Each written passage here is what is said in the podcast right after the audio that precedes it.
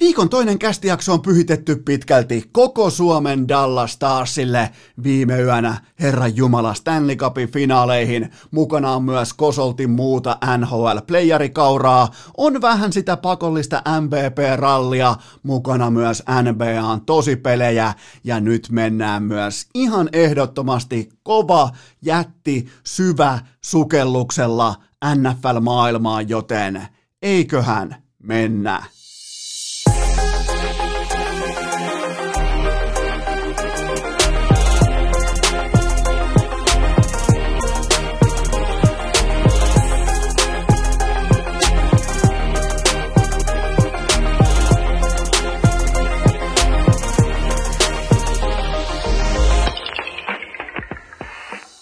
Tervetuloa te kaikki mitä rakkahimmat kummikuuntelijat jälleen kerran urheilukästin kelkkaan on tiistai 15. päivä syyskuuta ja Siinä ei ole mitään outoa, että tällaisena aamuna, vihreänä aamuna, eikä ollut poliittinen viittaus, vaan se, että Herran Jumala Dallas Stars Stanley Cupin finaaleissa, mutta siinä ei ole mitään harvinaista, että meikäläisen inboxi on täynnä meemejä, kuvia, videoita, hassutteluita, itse selostettuja pätkiä, jotain vanhoja noterauksia, mutta sanotaanko, että tämä saattoi olla ensimmäinen aamu koskaan, kun mulle lähetetään ihan putipuhdas ääniklippi. Ja mä oon nyt sen verran velkaa teille. Tämä on siis, tämä ääniklippi on otettu äh, talteen tuotteesta tai asiasta, joka on julkaistu toinen päivä lokakuuta 2019, ja me kuunnellaan nyt tämä kummi kuuntelemaan. Te teette mun mielestä todella ensiarvoisen, ensiluokkaisen ää, tarkasti kotiläksyn, että teillä on norsun muisti, niin on mullakin, mutta tietyissä asioissa te pystytte jopa ylittämään meikäläisen odotukset, joten tota, kuunnellaan tämä viime lokakuulta, tämä kyseinen klippi. Mulla on lännestä merkittynä Dallas Stars kertoimella 18 voittamaan koko paskaa. Erittäin laadukas maalivahtipeli, mahtava puolustus, mahtava tota, alivoimapelaaminen, nousevia nuoria supertähtikategorian pelaajia, helvetin epäonninen vuosi sitten ja itse asiassa loukkaantumiset, paklak, kaikki. Mä uskon, että Dallas tulee menemään pitkälle. Ja oli myös loistava tekosyyn paikka vihdoin laittaa käkikello-efekti voimaan, koska mun statement silloin aikoina oli se, että mä haluan sellaisen podcastin, jota voi kuunnella vaikka käkikellolla, joten käkikello is voimakkaasti back. Mä en tiedä, onko käkikello joskus ollut jossain, että se voi olla back, mutta joka tapauksessa nyt edetään tiukkaa käkikello syksyä ja ää, siellähän se muhii se Dallasi uunissa ja, ja tota, mutta jos miettii sitä, että pystyy joskus niin kuin ennen kautta heittämään jonkun joukkueen, niin sehän ei merkitse yhtään mitään. Pitää nähdä se tie tähän päivään, kun ne nyt lähtee sitten kuitenkin, jos se tulee Islanders vastaan ää, finaaleissa, niin silloin mä pystyn laittamaan Dallasin jopa ennakkosuosikiksi, mutta jos tulee vaikka nyt sitten tietenkin Tampa Bay Lightning, joka on siis ihan ehdottomasti kova, niin kuin toinen jalka on jo tyrkyllä finaaliin ja siitä ollaan paljon järkevämpiä ensi yön jälkeen, siitä tuossa vähän myöhemmin, mutta, mutta kyllähän se on taas kadun fakta, että Dallas lähtee tohonkin ottelusarjaan. Tuommoisena vähän sympaattisena 40 prosentin sellaisena pikkuponina vähän laukkaamaan siihen rinnalle ja kokeilemaan, että mihin tuo jääkiekko voisi kantaa, mutta mä olin jo ihan rehellisesti jopa unohtanut, kun tässä välissä on ollut kaiken maailman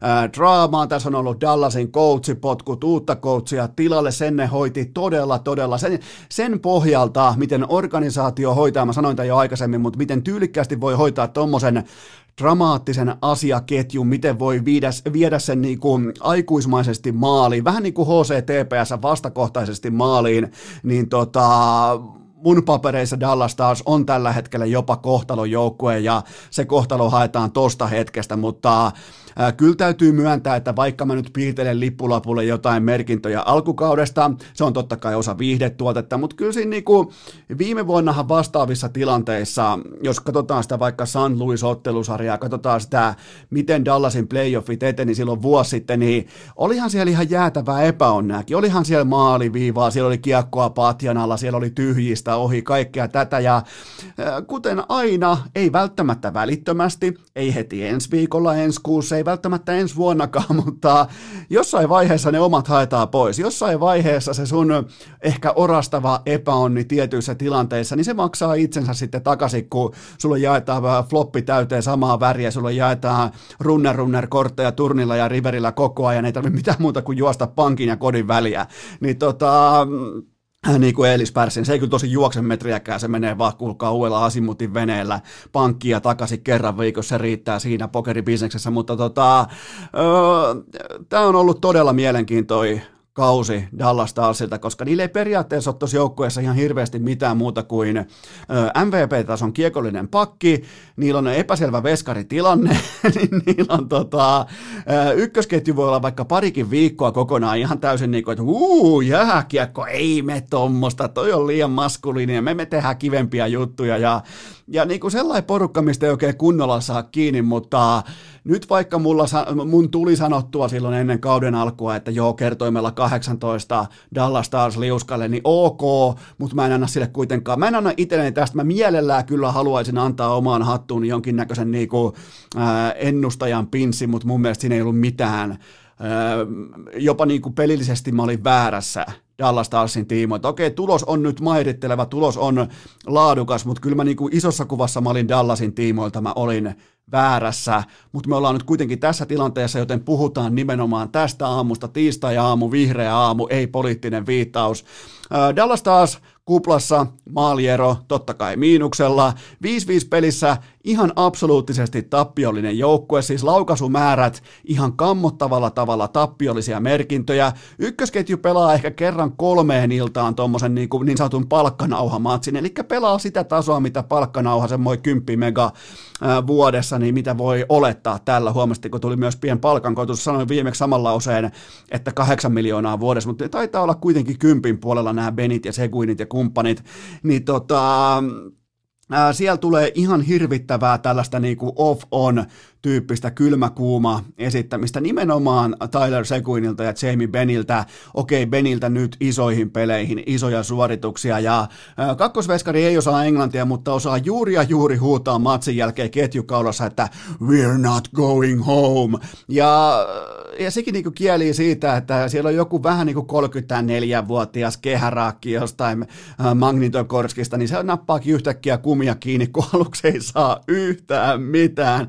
Ja ylipäätään Dallas on tässä pisteessä, niin se vaatii Colorado Avalancen ykkösveskarin loukkaantumisen, kakkosveskarin sulamisen, kolmosveskarin katastrofaalisen katoamisen Game 7 ja sieltä tulee JFK ja kumppanit ja painaa lötöä reppuun, mutta, mutta kun sulla on Goat Miro, sulla on Esa Reidet, sulla on se äh, Joel F. Kiviranta, sulla on se huippukuntoinen, vaikkakin vähän ehkä, tarkoitan siis huippukunnolla sitä, että liikennopeus tällä hetkellä on todella, todella kaunista, Roope Hintz, vaikka siellä on jotain pikkuongelmaa, niin no jätket vaan painaa tällä hetkellä ihan ehdottomasti playoff-tarinaa. Me ei välttämättä osata arvostaa tätä tarinaa, koska me ollaan otettu tässä, sanotaanko, syksystä 2016 alkaen NHL, kotimainen suomalainen NHL-menestys. Me ollaan otettu se enemmän tai vähemmän itsestäänselvyytenä, että et totta kai meillä on 46 maalin jätkä, totta kai meillä on pistepörssin top 6 jätkä, totta kai meillä on Sebastian Aho, totta kai meillä on Miro Heiskanen MVP-keskusteluissa, kaikkea tätä.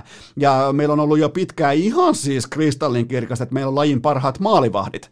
Joten tota, me ei välttämättä osata arvostaa tätä just nyt, just tänä tiistai-aamuna, miten helvetin kovaa playoff-runia Heiskanen, Esa, JFK ja Roope on laittamassa tuolla pöytää. Siis ja laittaakin juuri nyt tällä hetkellä kohton finaalisarja Herran Jumala Tampa Bay vastassa hyvin todennäköisesti, joten tota...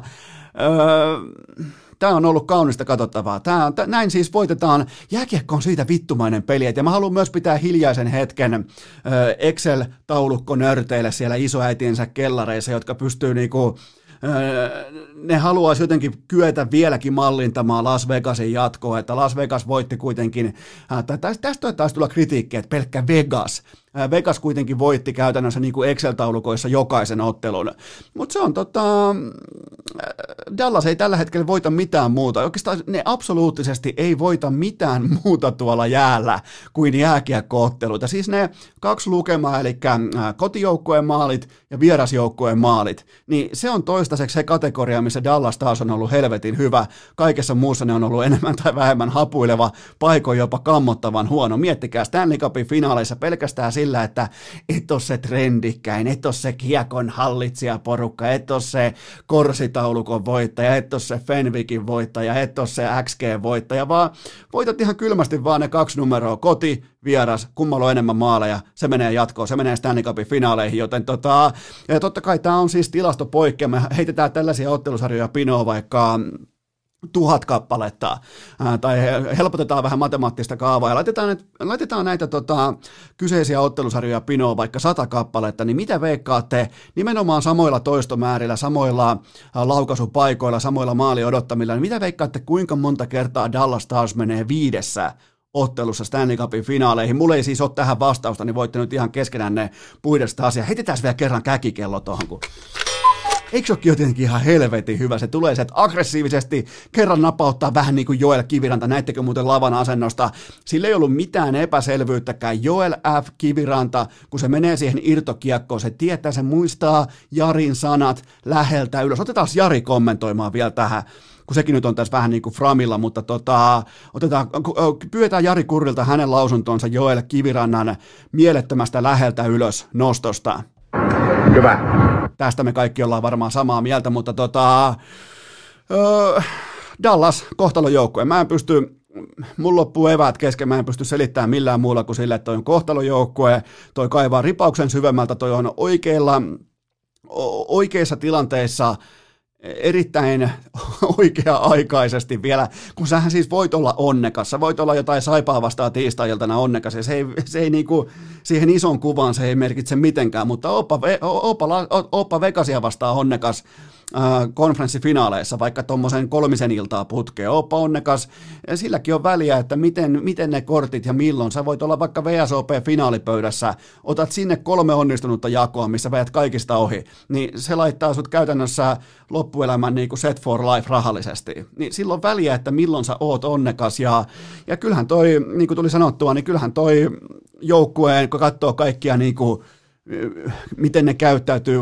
se mitä me saadaan me fanit nähdä vaikkapa TV-kameroista, sosiaalisesta mediasta, kun me katsotaan vaikka miten ne käyttäytyy vaikka hallin käytävillä, kun ne pumppaa, oikein kannustaa toinen toista ja siellä on sellaista vähän sellaista niin kuin henkistä huutelua kaverin perään sellaista, että hei, ja, ja, ja siellä on varmaan jotain hyviä sisäpiirin vitsejä. Veikkaan, että meidän Esalla on äh, tota, vitsikirja niin alkaa olla pikkuhiljaa kohti viimeisiä sivuja. Voisi kuvitella muuten, että Esa Lindel saattaa olla jopa, mä en ole siis koskaan jutellut Esan kanssa, olisi hienoa joskus jutella, mutta voisin kuvitella, että jopa niinku, tuollaisella niinku kuivuusasteikolla ehkä pahin puujalkaheittäjä. Siis niinku katsoo sen ilmettäkin jo ja sitä niinku hymyä, sitä, sitä Esa Lindelin sellainen perusbrändihymy, niin tota, mä voisin, tai virnistys jopa, niin mä voisin kuvitella, että sieltä tulee pahimmat puujalkavitsit, mitä suomalainen jääkiekko pystyy tarjoamaan, mutta tota, Dallas taas voitti tehtyjen maalien määrän silloin, kun tehdyillä maaleilla oli mitään merkitystä. Miettikää, onko se jääkiekko oikeasti noin yksinkertaisesti, että pystyt niinku, tulee kaikkien Excel-taulukkojen ohi, kaikkien kellarinörttien ohi pystyt tulemaan ja teetkin sellaisia asioita sitten, jotka määrittelee otteluiden voittajia, ottelusarjojen voittajia, etkä lähde voittaa Korsia, Fenwickia ja XG-mäppiä. Miettikää, joku kehtaa uida vastavirtaa, joku ei, joku ei kunnioita jotain Twitter-nörttien mielipiteitä. Paha, paha, paha Dallas. Ja siellä ne vaan painaa Stanley Cupin finaaleihin. Onneksi kerkee ottaa vielä pari jaksoa, tai ainakin yhden kokonaisen jakson ennen finaalien alkua, joten tota, vaihdetaan aihetta, koska tota, maanantai. Maanantai-ilta oli aika, sanotaanko Suomen aikaa ilta-aika oli hyvinkin tällainen rauhallinen, mitä tulee urheiluun. Totta kai oli, siinä alla oli veikkausliikakierros, siinä oli vähän Chelsea, yritin vähän jopa katellakin, mutta oli kaiken kaikkiaan niin kuin urheilullisesti, ei ollut primetime NHL, NBAta, mitään tämmöistä. Katseet oli totta kai jo alkavassa yössä ja Dallas taas sen ottelussa numero viisi, mutta oli aika rauhallinen ilta. Ja tota, mä päätin, että no katsotaanpa nyt vähän sitten vaikka luontodokumenttia, avaraluonto, vanha jakso, Planet Earth, tosta kiitos, toimii kaikkiin tilanteisiin ja siellä oli koko maailman myrkyllisin hämähäkki. Oliko jopa ihan itse nimeltään musta leski ja siinä on jotenkin niin informoitu, että jos tätä kyseistä myrkkyä laitetaan pipetillä, eli ihan siis sä et pysty edes melkein niin vähän ottamaan sitä aineesta talteen, otat ihan vähän pipetillä sitä myrkkyä ja sä laitat sen vaikka vaikka tuohon ihan normaaliin niin kuin 25-metriseen uima-altaaseen, niin kaikki siinä uivat ihmiset kuolee sen jälkeen. Ja se on aika raakaa matematiikkaa, mutta ihan täsmälleen samalla tavalla toimii HCTPSn hunajapurkki. Sä otat sieltä ihan vähän, se ylipäätään niin kuin jo pelkkä se tiedät, kun sä otat, meet vaikka siipiravintola, otat niitä x niin sä niinku haistat niiden, ne siipien tuoksu, se tunkee nenän niinku kalvojen läpi, mutta tota, HCTPS hunajapurkki on pelkästään se myrkyllisyyden haju, pitäisi riittää tappamaan niin kuin ihan kaikki liikkuva lähistöllä, mutta jos otat siellä pipetillä sitä talteen ja väärässä kohdassa päästät vapaaksi, niin voit olla varma, että sun kausi on pulkassa, ja näin kävi myös Juha Puhtimäen, Joensuun mailan, ja tota, oikeastaan voisi sanoa melkein, että punaisen dynastian kanssa, koska Ihan selvästi Juha Puhtimäelle tehtiin Hunajakäst-merkkinen ansa. Ne pyydettiin siis HCTPSn podcastiin. Puhtimäki meni. Puhtimäkihän ei ole vastannut ikinä elämässään ei mihinkään kysymykseen, joten The pesäpallolähettiläs ei ymmärtänyt Ansan läsnäoloa ja meni sitten sopimaan ennen tätä pahamaineista välieräsarjaa, että hän tulee sitten sinne myöhemmin vierailemaan, niin miettikää pelkkä tämä sopimus, pelkkä kuin mitään ei ollut vielä edes laitettu narulle, ei ollut kaivettu kuulokkeita esiin, ei mitään tällaista, niin pelkästään se pipetillä nappasu sieltä hunajapurkista, joka on koko suomalaisen urheilun kammottavinta myrkkyä, niin se riitti tappamaan koko Joensuun mailan. Se, se oli siinä siis. Tässä on mun pesäpalloanalyysi. Mistään muusta ei ole kyse. HCTPS pudotti joman. Ne katkaisi dynastian ja se oli siinä, joten tota, mä en syytä puhti, mä en, mä en puhtimäen agenttina. Mä en, mä en tota, Ai ai, pressitilaisuuskin jatkuu, mutta tota, mä, en, mä en siis puhtimäen agenttina, mä en syytä mun asiakasta, vaan mä syytän tätä Ensinnäkin tietenkin yhteiskuntaa.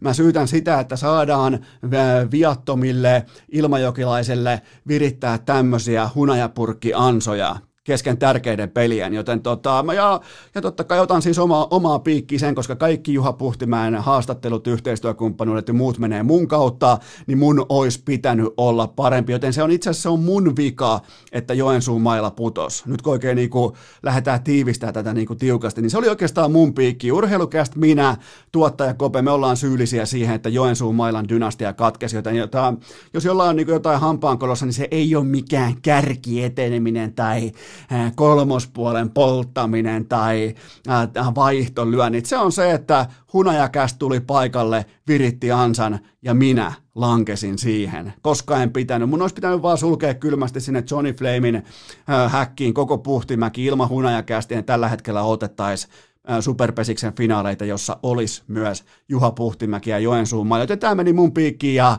siltikin vaikka tuli nyt sitten selvästikin tämä kausi loppu siihen, kaikki on ohi, mitään ei ole enää jäljellä, niin olihan se nyt nättiä nähdä, kun Kyrpä Korpela kotikentällä kolmospuolelta painaa vielä kerran paljalla, vielä vaan mitä se on, 67-vuotias ja siinä on niin kuin näön vuoksi myös se räpylä siinä kädessä, mutta tiedättekö, kun heittokäästä on tunto mennyt joskus talvisodan aikana pois, niin kun se alkaa raapimaan sitä palloa sinne kakkospesään, niin kyllä niin kuin siinä täytyy, täytyy siinä kohtaa myöntää, että mä tiesin, että jos, jos mä olisin silloin jo tiennyt, että tällä niin hunajakästä on olemassa, niin mä olisin silloin jo todennut, että okei, GG, ei muuta kuin GG-chatti vaan ja ottelusarja on ohi, mutta sitten kun se kyrpä korpela nappasi sen pallon sinne kakkospesään, niin kyllä niin kuin, myös näin niin kuin urheilullisesti kaikki oli kätelty. Ja itse asiassa tänään, tiistaina, nimenomaan tänään, tuli kuuma jymy vastaan vimpeli. Ja mulla on teille isoja kysymyksiä, mulla ei ole nimittäin vastauksia, koska se matsi on tuossa jo kello 16. Mä kukaan ei tuskin kerkeä edes kuuntelemaan ja loppuja ei kiinnosta. Mulla on teille kovia kysymyksiä, miten pärjää 12-vuotias Lukkari Komulainen. Tollai kylvetyssä johat 91 ja sun vahtivuorolla sun joukkue sulaa saarikentällä 9-1 9-1 johtoasemasta pesäpallossa, olet 12-vuotias, ja mä annan siihen vielä niin kuin totta kai alaikäisyyden äh, tuoman niin kuin suojan, mä en lähde kritisoimaan hänen suoritustaan, mutta 9-1 johtoasema. Ja toinen kysymys on se, että saako takakentän komulainen palloa kiinni. Ei nimittäin. Se oli vielä mun mielestä niin kuin, jos sä juokset tuossa tilanteessa pallon ohi, sä et saa palloa kiinni ja se on vastustajan niin sanottu walk off kunnari, niin, niin tota, totta kai sä juokset ihan koppiin asti. Ja siinä niin kuin takakentän komulainen mun mielestä toimi täsmälleen oikein, että kun se pallo ei tartu, niin ei muuta kuin pukkariin vaan ja bussi istumaan ja kotio päin. Ja kolmas kysymys on se, että juokseeko jälleen kerran kolmospesän öö, komulainen jokeen, vaikka pelataankin kotona? Siellä ei jokea missään lähelläkään, mutta se yksi komulainen ainakin halusi sinne koko ajan sinne jokeen. Mä en tiedä, onko siellä, niin kuin vaikka, onko siellä, onko siellä oluet kylmässä, mikä siellä on tilanne, mutta, mutta yksi komulainen ei voinut olla uimatta kerran varttia tuossa ottelussa. Ja sitten vielä tietenkin se iso kysymys, että kuinka paljon tämä 91 johtoaseman sulattaminen, kuinka paljon tämä niin kuin tuntuu ihan oikeasti täällä komulaisten kollektiivisessa sielussa. Se on se keskeinen kysymys ja sitten tietenkin tänään kello 16 komulaiset vastaan Jari Portilat, siis can't wait, iso matsi, toivottavasti tulee draamaa, mutta me mennään nyt eteenpäin. Urheilukääst! Tällä rahalla sai nyt tämmösen. Ja nyt sitten kaikki rakkahat kummikuuntelijat, äärimmäisen tarkkana, mikäli te haluatte vaikkapa Goat Heiskasen, meidän Esan, äh, JFK tai jopa Roope Hintsin pelipaita. Stanley Cupin finaalit lähestyy ihan kohta ja teille on nyt paita saatavilla. Mikä tahansa, kenen tahansa NHL-pelaajan pelipaita, koska Nordic Sales Crew tarjoaa tämän kaupallisen tiedotteen, koska ne on voimakkaasti back, niiden rekryön back ja ne haluaa just sut sinne töihin, jos sä saat työpaikan, jos sä läpäiset tämän tota, hakuprosessin, pääset sinne töihin ja siitä eteenpäin kuukauden päästä ne palkitsee sut millä tahansa NHL-pelipaidalla. Mun mielestä tämä on tarjous, joka heilauttaa nyt sen ison vaakakupin. Nimenomaan varsinkin te, jotka pohditte ja sanokaa teidän kavereille, että jos ne pohtii, että pitäisikö vaihtaa työpaikkaa, pitäisikö hakea vähän uuteen ilmapiiriin, pitäisikö tehdä tämä tai toi muutos, niin ehdottomasti ja teille kaikilla, teillä on varmaan tuommoinen joku kahdeksan, yhdeksän läheistä ystävää, niin laittakaa sinne WhatsAppeihin, laittakaa sinne tietoa, että jos joku miettii uutta työpaikkaa, niin ei ainoastaan se, että siellä on äh, täydet niin kuin, äh, kuntosalipalvelut, siellä on äh, personal trainer-palvelut, siellä on ruokaekspertit, siellä on mentaalivalmentajat, siellä on jatkuva koulutus, siellä on loistava henki. Siis Nordic Sales Crew on tällä hetkellä se paikka, mihin teidän pitää hakea töitä. Sitä kannattaa todellakin tehdä just nyt, koska sieltä tulee vaikkapa se Miro Heiskasen numero neljä pelipaita sitten ensimmäisen työkuukauden jälkeen. Joten se on vähän niin kuin siihen palkkanauhan kylkeen, siihen ensimmäisen kuukausitilin kylkeen, niin se on aika mukava, kun sieltä tulee sitten myös Miro Heiskasen tai meidän Esan tai jopa niin kuin Joel F. Kivirannan pelipaita. Jos niitä on vaan saatavilla, jos ne on printattavissa, jos ne on tilattavissa, niin NSC eli Nordic Sales Crew hoitaa myös homman hima, joten jakakaa tietoa, laittakaa tietoa kavereille, laittakaa tietoa, jolta on jäänyt vaikka opiskelupaikka paikka väliin, jolla on ehkä vähän niin kuin kortit auki vielä syksyn tiimoilta, jolta on korona voinut viedä työpaikan, niin laittakaa tietoa, auttakaa frendiä, tulkaa vähän vastaan, auttakaa frendiä siinä, että ne löytää työpaikan, joten Nordic Sales Crew tarjoaa tällä hetkellä ihan optimaaliset työpuitteet ja tämän kylkeen vielä. Mä sain väännettyä, mä olin nimittäin tässä hommassa nyt agenttina, mä sain väännettyä sinne sen NHL-pelipaidan mukaan, koska mä tiedän, että te rakkaat kummikuuntelijat, te ootatte jo ulkojää kautta ja te ootatte ennen kaikkea Stanley Cupin finaaleita, kaikkea sitä, että saa vetää sen Goat Miron paidan päälle, niin menkää NSClle töihin, ne laittaa teille kunnon pestin ja kunnon NHL-pelipaidan ja mä annan siitä henkilökohtaisen garantiin, että kaikki menee nappiin, joten menkää vaikka meikäläisen Instagramista tänään swipeaamaan ylös ja kertokaa niille kavereille, jotka pohtii, auttakaa kaveria, kertokaa kaveria, koska töihin meneminen, töissä oleminen, töissä kehittyminen on kuitenkin aika monessa eri ikäluokassa just nyt, just tällä hetkellä kaiken A ja O, joten Nordic Sales Crew on näihin kaikkiin se oikea vastaus. Ja tähän kylkeen mulla on vielä nopea K18 tuoteinformaatio. Se on tietenkin se, että mm, Uh, huomenna keskiviikkona Kulpetin kerroinpäällikkö kello 12, maanantaisin tuplaus ja sitten perjantaisin triplaus. Kohta alkaa Stanley Cupin finaalit ja Kulpetin toimistolla ollaan nyt jo varma, että pystyy haastamaan koko maailman kerroinmarkkinan. Sieltä tulee markkinatoppi kertoimia jatkuvasti, joten muistakaa aina kilpailuttaa. Muistakaa aina, nyt on valioliikaa, NFL, NBA, NHL, jokaiseen lähtöön, niin muistakaa aina etsiä se paras hintalappu, koska muuten teille ei ole vedonlyöntimarkkinaa vastaan, teille ei ole palaa palaakaan. Ollaan ihan rehellisiä. Teillä ei ole siis, teillä ei ole mitään syytä lähteä talkoisiin, jos ei teillä ole paras hintalappu käytössä. Se on ensimmäinen asia. Teillä on todella älykkäitä koneistoja, todella älykkäitä ihmisiä, todella älykkäitä kellarinörttejä vastassa, joten älkää antako siimaa kertoimen laskijoille. Älkää tulko heitä vastaan. Joten tota, kaikki lisäinfo Kulpetin sivustolta, kaikki pelaaminen totta kai Maltilla ja K18. Urheilukääst! Tavoitteena hankkeenin pääsykokeet, oma purjevene ja OCTPSn osakkeet.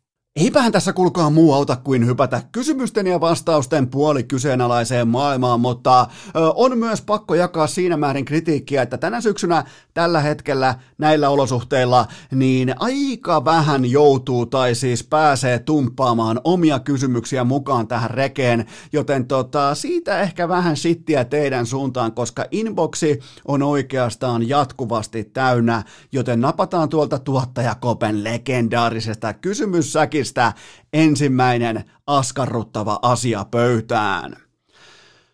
Miro Heiskasella kahden ottelun mittainen pisteetön putki. Onko kriisi valmis? Miten tästä vielä noustaan?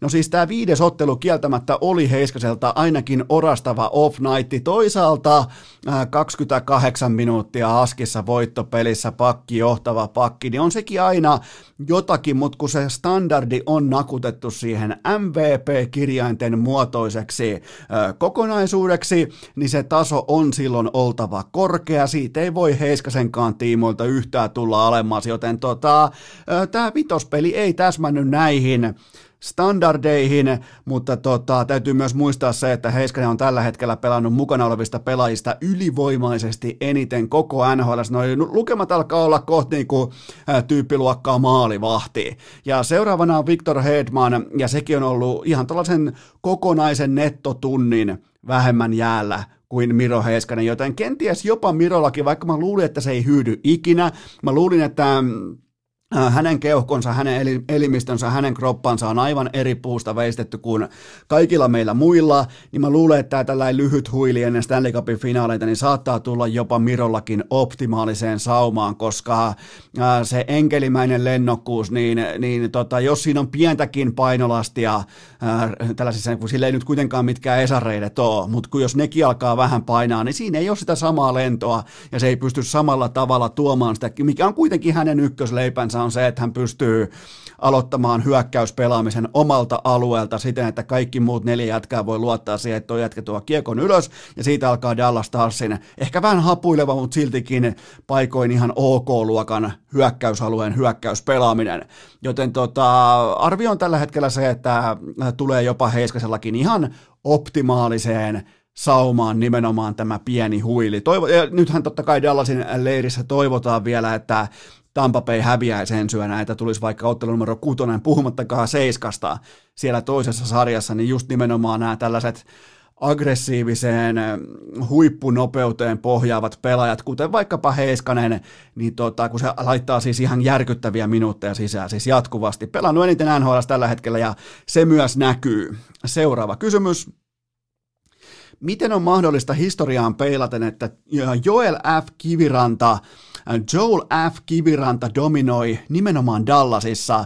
No jos nyt lähdetään siitä historiasta liikenteeseen, niin itse asiassa tarkalleen ottaen ää, Kiviranta ei ole koskaan tehnyt Dallasissa yhtään mitään, joten hän ei ollut päivääkään JFK missään muualla kuin Edmontonissa, joten tota, ja tässäkin tullaan siihen varianssikäyrään, että jonkun äärimmäinen epäonni Dallasin suunnalla voi olla jonkun toisen sitten äh, tällaista niinku kevytkenkäisempää onnea sitten jossain muualla, mutta tota, mä en usko, että tämä Dallas ja JFK-tyyppinen kombinaatio tulee kaatamaan Kivirantaa, joka on tällä hetkellä todella nälkäinen, aina samalla ilmeellä energialla, ja kaikkihan sen tiesi, että jos joku painaa ton matsin nyt tasoihin, niin se on Joel F. Kiviranta, ja niinhän se painaa lapioi suoraan läheltä ylös sit maalia edustalta, niin, niin tota, se oli muuten hyvä esimerkki siitä se maali, että sinne ei niinku lähdetä Äh, kun eletään nimenomaan tällaiset niin kuin irtokiekosta ja eletään siinä maali edustalla ja, ja tota, monestihan suomalaisessa, otetaan, vähän, otetaan itse asiassa vähän suomalaista junnujääkiekkoa mukaan tähän samaan kattaukseen, niin ainakin vielä meidän aikana junnuissa. Aika pitkääkin puhuttiin vaan siitä, että maalin eduspelaaja on vähän niin kuin sellainen pakollinen paha, että siinä hakataan karoja sisään, siinä tehdään töitä, otetaan iskuja, suoritetaan maskitoimenpiteitä, että niin kuin pikemminkin just se, että kaadetaan metsää ja unohdetaan kuitenkin se itse asia, mikä voisi olla kenties se, että se kiekko, joka on sangen pieni peliväline, se pitäisi jotenkin saada jollain keinolla sinne maaliin. Etteihän se riitä, että sä hakkaat sitä veskarin patjaa tai ellei sä on niin kuin meidän Esa reisillänsä hakkaa niin kuin ihan viimeisen päälle vielä vastustajan veskareita maaliin saakka, mutta siinä nähtiin se, että kun se paikka, se tulee se nanosekunti sulle, niin sul pitää olla valmiina jonkinnäköinen selkäydin ratkaisu, että missä on maalin katto, miten se pelataan se kiekko yli patjan tai käden tai mailan tai minkä tahansa objektin, joten tota, Kiviranta ei lähtenyt vaan hakkaamaan karoja sisään tai, tai tota, ei lähtenyt niinku maksamaan hintaa maaliedustalla, vaan se ties tasan tarkkaan, vaikka sekään ei siis niinku sinällään mikään ratkaisuprofiilin pelaaja välttämättä ole, niin se ties tasan tarkkaan, että missä se tila on ja miten sen kiekon saa nostettua suoraan sinne taivaaseen. Joten tota, ottakaa mallia, varsinkin te, jos joku on vaikka itse pelaa tai on junnukuuntelija tai junnupelaaja, niin, niin tota, ottakaa mallia. Ei siinä ole siis, ei, ei siinä ole mitään syytä olla se kentän vahvin. Oikeastaan nykypäivän jääkeikö enää ikinä.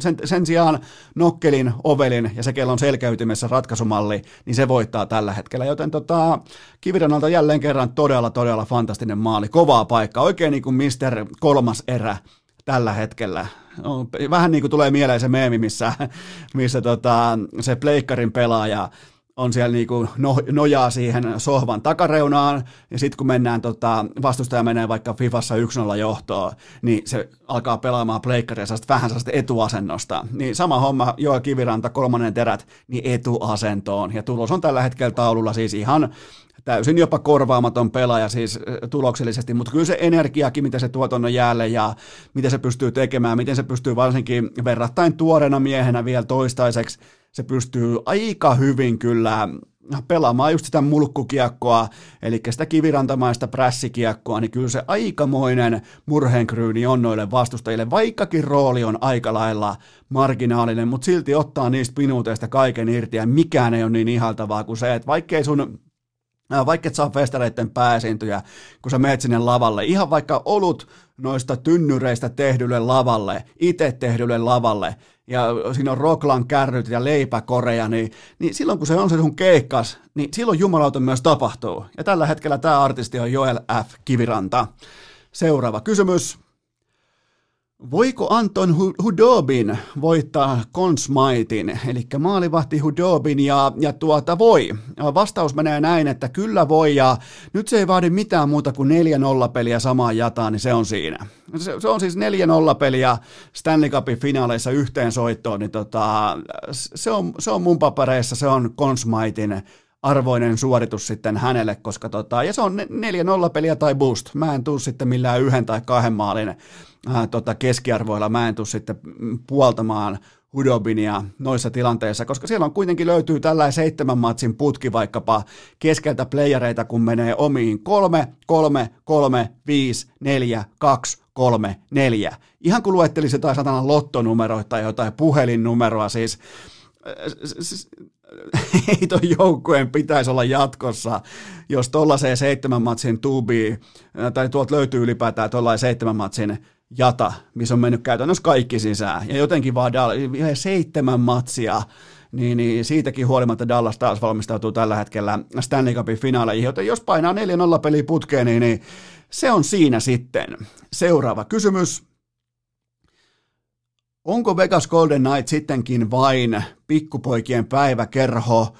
No 20 peliä kuplassa ja yhteensä 20 maalin verran 5-5 jääkiekko plussan puolella siis maali odottamassa, ja se on aika, se on aikamoista myllytystä ottaa joka ilta se yksi plussamaali sieltä mukaansa siis niin kuin EV-käyränä tai odottamana. Se, on, se vaatii aika helvetisti töitä, ja siinä pitää olla aika helvetisti kiekon kanssa aktiivisempi ja aggressiivisempi kuin vastustaja, mutta tota, silti lähti viidessä ulos Dallasiin vastaan. Se ei, niin kuin, se, se ei löydy numeroista, se ei löydy mistään Exceleistä. Niin kuin tuli mainittua jo, niin, niin Dallas voitti ne, sen missä on koti- ja sarake, niin voitti ne numerot ja kaikissa muissa oikeastaan hävis. Ja jääkiekko on tästä syystä just melko tavalla va- mahtava laji, koska se ei puserru tai se ei nöyry kenenkään sorvaamaan Excel-boksiin. Te voitte vääntää siellä ihan minkälaisia öö, kaavoja tai ihan minkälaisia tällaisia toteutumia tai mitä tahansa mallinnuksia, niin toi on siitä mulkkulaji, että toi kyllä osaa hypätä niistä mallinnuksista pois. Ja nyt se vielä tekee sen aika kirkkaissa valoissa, joten tota, mun mielestä Vegas on erittäin laadukas jääkiekkojoukkue. Siis ja se vielä, että se on niin kuin tasaisen laadukas jatkuvasti, oikeastaan täsmälleen yhtä hyvä. Ja näistä kaikista 20 ottelusta, niin ne hävisi maali odottaman yhdessä matsissa. Ne voitti 19 matsia, josta on Excel-taulukko jääkiekkoa. Joten se ainakin kertoo niin kuin tasaisuudesta, laadusta ja siitä, että se on hyvin valmennettu. Se on laadukkaiden pelaajien fiksu, aggressiivinen, aktiivinen jääkiekkojoukko, mutta niin vaan lähti viidessä ulos. Että tätä on niin kuin, koripallo ei käyttäydy näin, jenkkifutis ei, se ei käyttäydy näin, mutta jääkiekko koska tahansa, jalkapallokaan ei käyttäydy näin, mutta jääkiekko pystyy tällaisiin. Se on tietyllä tapaa, se on sitten taas vähän tällä epäakateeminen äpärälapsi, että, että se niinku, sit ei koskaan tiedä, että mistä päästä tulee ja mitä. Mutta tota, toisaalta mä myös nautin tästä niin isossa kuvassa, että NHL ei voi vaan ilmoittautua mukaan ja olla niin kuin kylmästi finaaleissa kahta kertaa kolmeen vuoteen ja vielä pahimmillaan voittaa siihen Stanley Cupikin, koska, koska tota, se vähän vesittää sitä niin perusajatusta siitä, että Stanley Cup on maailman vaikeiten voitettava kiertopokaali. Joten tota, jos nyt saa olla vähän hetken verran tällainen niin kuin iloinen, vaikka mä sanoin, että Las Vegas voittaa kuudessa ottelussa tämän ottelusarjan, niin jos saa ihan ripauksen verran olla iloinen, niin, niin kyllä mä nautin siitä, että Vegas lähti lauluun. Kyllä, kyllä jotenkin niin kuin, mä en, mä en mun on, mun on vaikea kannustaa, mun on vaikea kannattaa heitä, mä en, mä en pysty siihen. Seuraava kysymys. Voiko Tampa lopettaa Islandersin myös ilman Braden pointtia? Ää, totta kai voi, sekä voi että pitää. Että tota, Tämä on kuitenkin Victor Hedmanin joukkue, ja hän on se, joka luo ihan omalla suorituksellaan, sillä oma se on se peruspilari, joka rakentaa sen perustan tälle menestykselle. Ja Nikita Kutserov tällä hetkellä, kukaan ei ole sanonut Kutserovia missään vaiheessa, missään Consmite arpajaisissa, mutta johtaa playoffien pistepörssiä, ja, ja tota, hän oli nyt tämän nelospelin ratkaisija kahdella täydellisellä oivalluksellaan, että se riitti tällä kertaa eron tekijäksi. Ja mitä tulee Braden Pointtiin, niin, niin hän ei ole edes nyt tässä kohdin Island. Ja mä en halua nyt lähteä niinku alimyymään teille Islandersia, mutta fakta on se, että hän ei ole mitenkään edes – öö, sanotaanko tällä elinehto Tampa Baylle. Hän on luksus, äh, Braden Point on tällä hetkellä luksustuote, vähän niin kuin avoauto. Sä et oikeastaan, niin kuin, sulle ei tule elämässä vastaan tilannetta, missä sä ihan oikeasti tarvitset avoautoa, mutta onhan se nyt ihan helvetin hieno käydä vähän karauttamassa semmoisella silloin tällöin joskus niin tota, Braden Point on tällä hetkellä avoauto ja Tampa Bay ei just nyt tällä hetkellä sitä välttämättä tarvitse, kun taas sitten on ihan eri tilanne finaaleissa. Ja mä toivon, että Point tulee takaisin, mä toivon, että, tai siis niin tulee nimenomaan täysikuntoiseksi vielä nyt seuraavien päivien aikana, ja silloin hän ottaa sen askeleen jopa Victor Hedmanin yli Tampa Bayn johtavaksi, ihan ehdottomasti johtava. Mä en ole vielä nähnyt ehdottomasti johtavaa pelaajaa sellaista, joka ihan oikeasti ottaa yksin tuon porukan repposelkää, vaikka hänellä on ainakin, olisiko kolme sellaista selkeää statement-matsia näihin playereihin, mutta toistaiseksi on kuitenkin, se on Victor Hedman, joka tuota sirkusta pyörittää. Ja kuka tahansa voi tulla heittää oman nimensä mukaan kattilaan, siinä ei ole mitään väärää, mutta tota, saatat tuosta Hedmanin pois, niin toi luhistuu, toi korttitalo. Kun saatat Braden Pointin pois, niin siinä on kuitenkin siinä pihassa on se laadukas äh, rangeruuveri, mutta sitten puuttuu se avoauto, niin kuinka paljon se oikeasti sun niin kuin autopihaa tai autolla ajamista häiritsee. No ei se ihan hirveästi häiritse, joten tota, mä toivon, että me nähdään vielä täyskuntoinen pointti finaaleissa, ja mä oletan myös otaksun, että nimenomaan Tampa Bay Lightning menee finaaleihin. Seuraava kysymys. Mikä on ennusteesi vitospeliin Tampan ja Islandersin välillä? No, äh, Paintin, äh, Paintin, miksi mä, sanon, miksi mä sanon Paint, kun mä sanon Braden, se varmaan tulee tuosta ekasta Aasta se Paint, mutta siis Braden Pointin kysymys, äh, kysymysmerkit lentelee tällä hetkellä pitkin John Cooperin taktiikkataulua, joten siitä ei ole mitään varmuutta, mutta mä lähden kuitenkin siitä liikkeelle, että Nikita Kutsarov viimeiseen viiteen peliin yhdeksän tehopistettä ja silloin nyt 17 pelin jälkeen 25 paunaa ja kukaan ei ole, kukaan ei ole niin kuin edes mistään suupielestä vihjannut mitään MVP pystiä Kutserovin suuntaan, mutta se on nyt ihan selvästi päättänyt, että okei, mä astun esiin tässä ja nyt, ja sitten taas Victor Hedman viidellä viitta vastaan viimeiseen viiteen peliin, oma pelit on aika kiva plus kahdeksan, että kyllä nämä on niitä käänteen tekeviä pelaajia jo ilman pointtiakin, joten tota, mikäli point pelaa, niin on luvassa vähän sellaista niin kuin avoauto henkistä tyylittelyä, sellaista kruisailua. Mä otan, että koska mä huomasin, sä huomasit, me kaikki huomattiin siinä nelosmatsin lopussa, että Islanders oikeastaan tuli niinku sen realismin äärelle, että meillä ei riitä. Ja sitä tapahtuu äärimmäisen harvoin, tuskin koskaan Barry Trotzin joukkueessa. Joten tota, se oli vähän sellainen come to Jesus-tyyppinen hetki, että okei, toi on muuten toi Tampa ihan helvetin hyvä, meillä ei ole palaakaan. Joten tota, sieltä on vaikea tulla enää. Ja mä luulen, että tämä niinku, laitetaan nyt pakettiin ottelussa numero viisi, tämä ottelusarja, riippumatta siitä pelaako point vai ei. Öö, miten suhtaudut tuohon, että Neftehimikillä ei ollutkaan koronatartuntoja? No ei tietenkään ollut, ei muuta kuin kolmikirjaimisia lyhenteitä tiedotteeseen ja yhtäkkiä seitsemän onkin nolla, eli siellä lyötiin MIG ja MGR ja mitä HSV ja jotain tutkimuksia pöytään ja yhtäkkiä nämä kaikki Suomessa todetut tartunnat vai missä ikinä todettiinkaan, niin ne olikin sitten ihan, että ei kuulkaa mitään että Coachi heittää ukkoja askiin samaan aikaan, kun otetaan pipettiä pois tuolta nenästä, niin tota, ehkä tämä niinku antaa sen aika niinku realistisen kuvan siitä, että missä NHL mennään tällä hetkellä liittyen koronaan tai ylipäätään Venäjällä. Ja tuollainen niinku viisi ottelukierrosta siihen meni, että tota, KHLn johto ehti jo vihjaamaan siitä, että jokareiden pitäisi pystyä uhmaamaan Suomen terveysviranomaisten suosituksia. Joten tota, ja jopa, jopa niin kuin vihjattiin, että pitäisikö tämä jokareiden karanteeni purkaa nyt sitten, koska mitään hän ongelmaa ei ole. No problemo. Joten tota, jokerit alkaa olla aika vittumainenkin sylikoira KHLlle tässä kohdin, koska ensin välitetään ihmisoikeuksista ja sitten kunnioitetaan terveysviranomaisten päätöksiä. Mitähän seuraavaksi? Varmaan laittaa omaa kusta dopingpulloa. Siis KHL niin kattojärjestössä ollaan tällä hetkellä ihan täysin järkyttyneitä jokaisen toiminnasta, koska sylikoira ei käyttäydy. Sylikoira oksentaa syli tällä hetkellä. Kyllä on vittumainen tilanne kaikki, kaikilta osin, mutta, niinku, mutta ei tässä niinku komedian, äh, komedian ja niinku tällaisen jopa äh, trakikomedia ja farssinaineksia tästä ei puutu yhtään. Seuraava kysymys. KHLn pistepörssin top 5 neljä suomalaista. Mistä tämä kertoo? No ainakin se kertoo ihan vakavasti ottaen siitä, että nämä jätkät on ammattilaisia, nämä ottaa ammattinsa ja statuksensa, ulkomaalaisvahvistusstatuksensa, nämä ottaa sen tosissaan. Aaltonen, Hartikainen, Granlund ja Lehterä, kaikki aivan välittömästi, suoraan kun luukku avataan, ei muuta kuin aski ja, ja valmiina pelaamaan. Ne, ne, ne tietää, ne on aikuisia, ne tietää sen, että tätä on niin kuin tavallaan kokemus ja tietoisuus siitä, että tuolla ei ole ihan hirveä, hirveän pitkä pinna ulkomaalaisvahvistusten tiimoilta.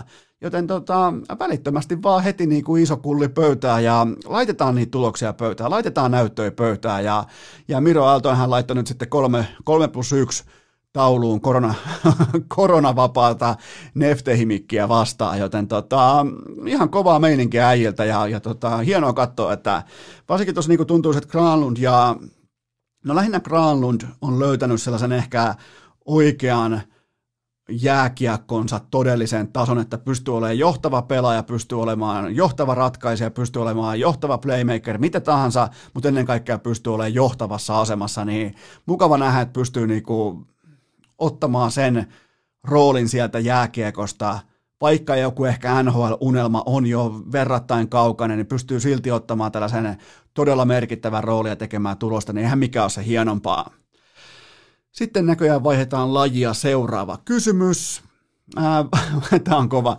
Voitko vielä kerran todeta, että Clippers pätkii Nuggetsin seuraavassa ottelussa? Joo, siis totta kai vielä kerran voin venyä tähän kyseiseen statementtiin ja ja tota, se on kyllä täytyy nostaa, niin kuin, en tiedä minkä kokoista hattua, jotain Stetsonia tai Kalliovuorten laskettelupipua ilmaan, nimittäin Denverillä on tänä keväänä, tai siis syksynä, heillä on viisi voittoa kun selkä on pakattu seinää vasten, mikä on eniten sitten vuoden 1994, ja silloinkin se muuten joukkue oli Denver.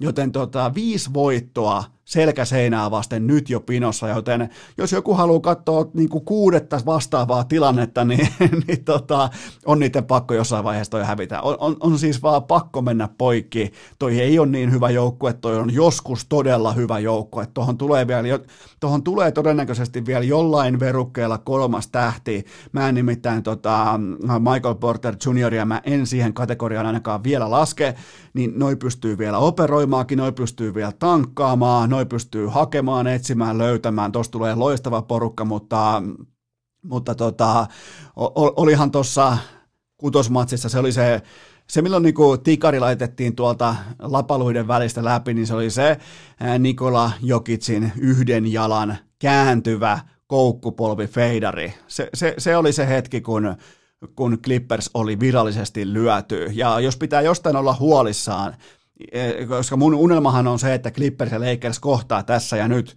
Se on niinku se, mistä mä olen huolissaan, että tämä viedään nyt multa, meiltä, kaikilta NBA-faneilta pois, pois lukien Nuggets-fanit, joita on Suomessa todennäköisesti aivan helvetisti, mutta toi on pieni, tai oikeastaan mikään pienikään huolenaihe, mutta Kawhi Leonard näytti tässä kutosmatsin lopussa, että se oli niinku ihan, se, se oli niinku puristettu kuivaksi sitä hyvä, että ei enää se oli kuin rätti siinä lattialla. Se oli aivan loppu. Se antoi ihan kaikkensa, se ei riittänyt yhtään mihinkään.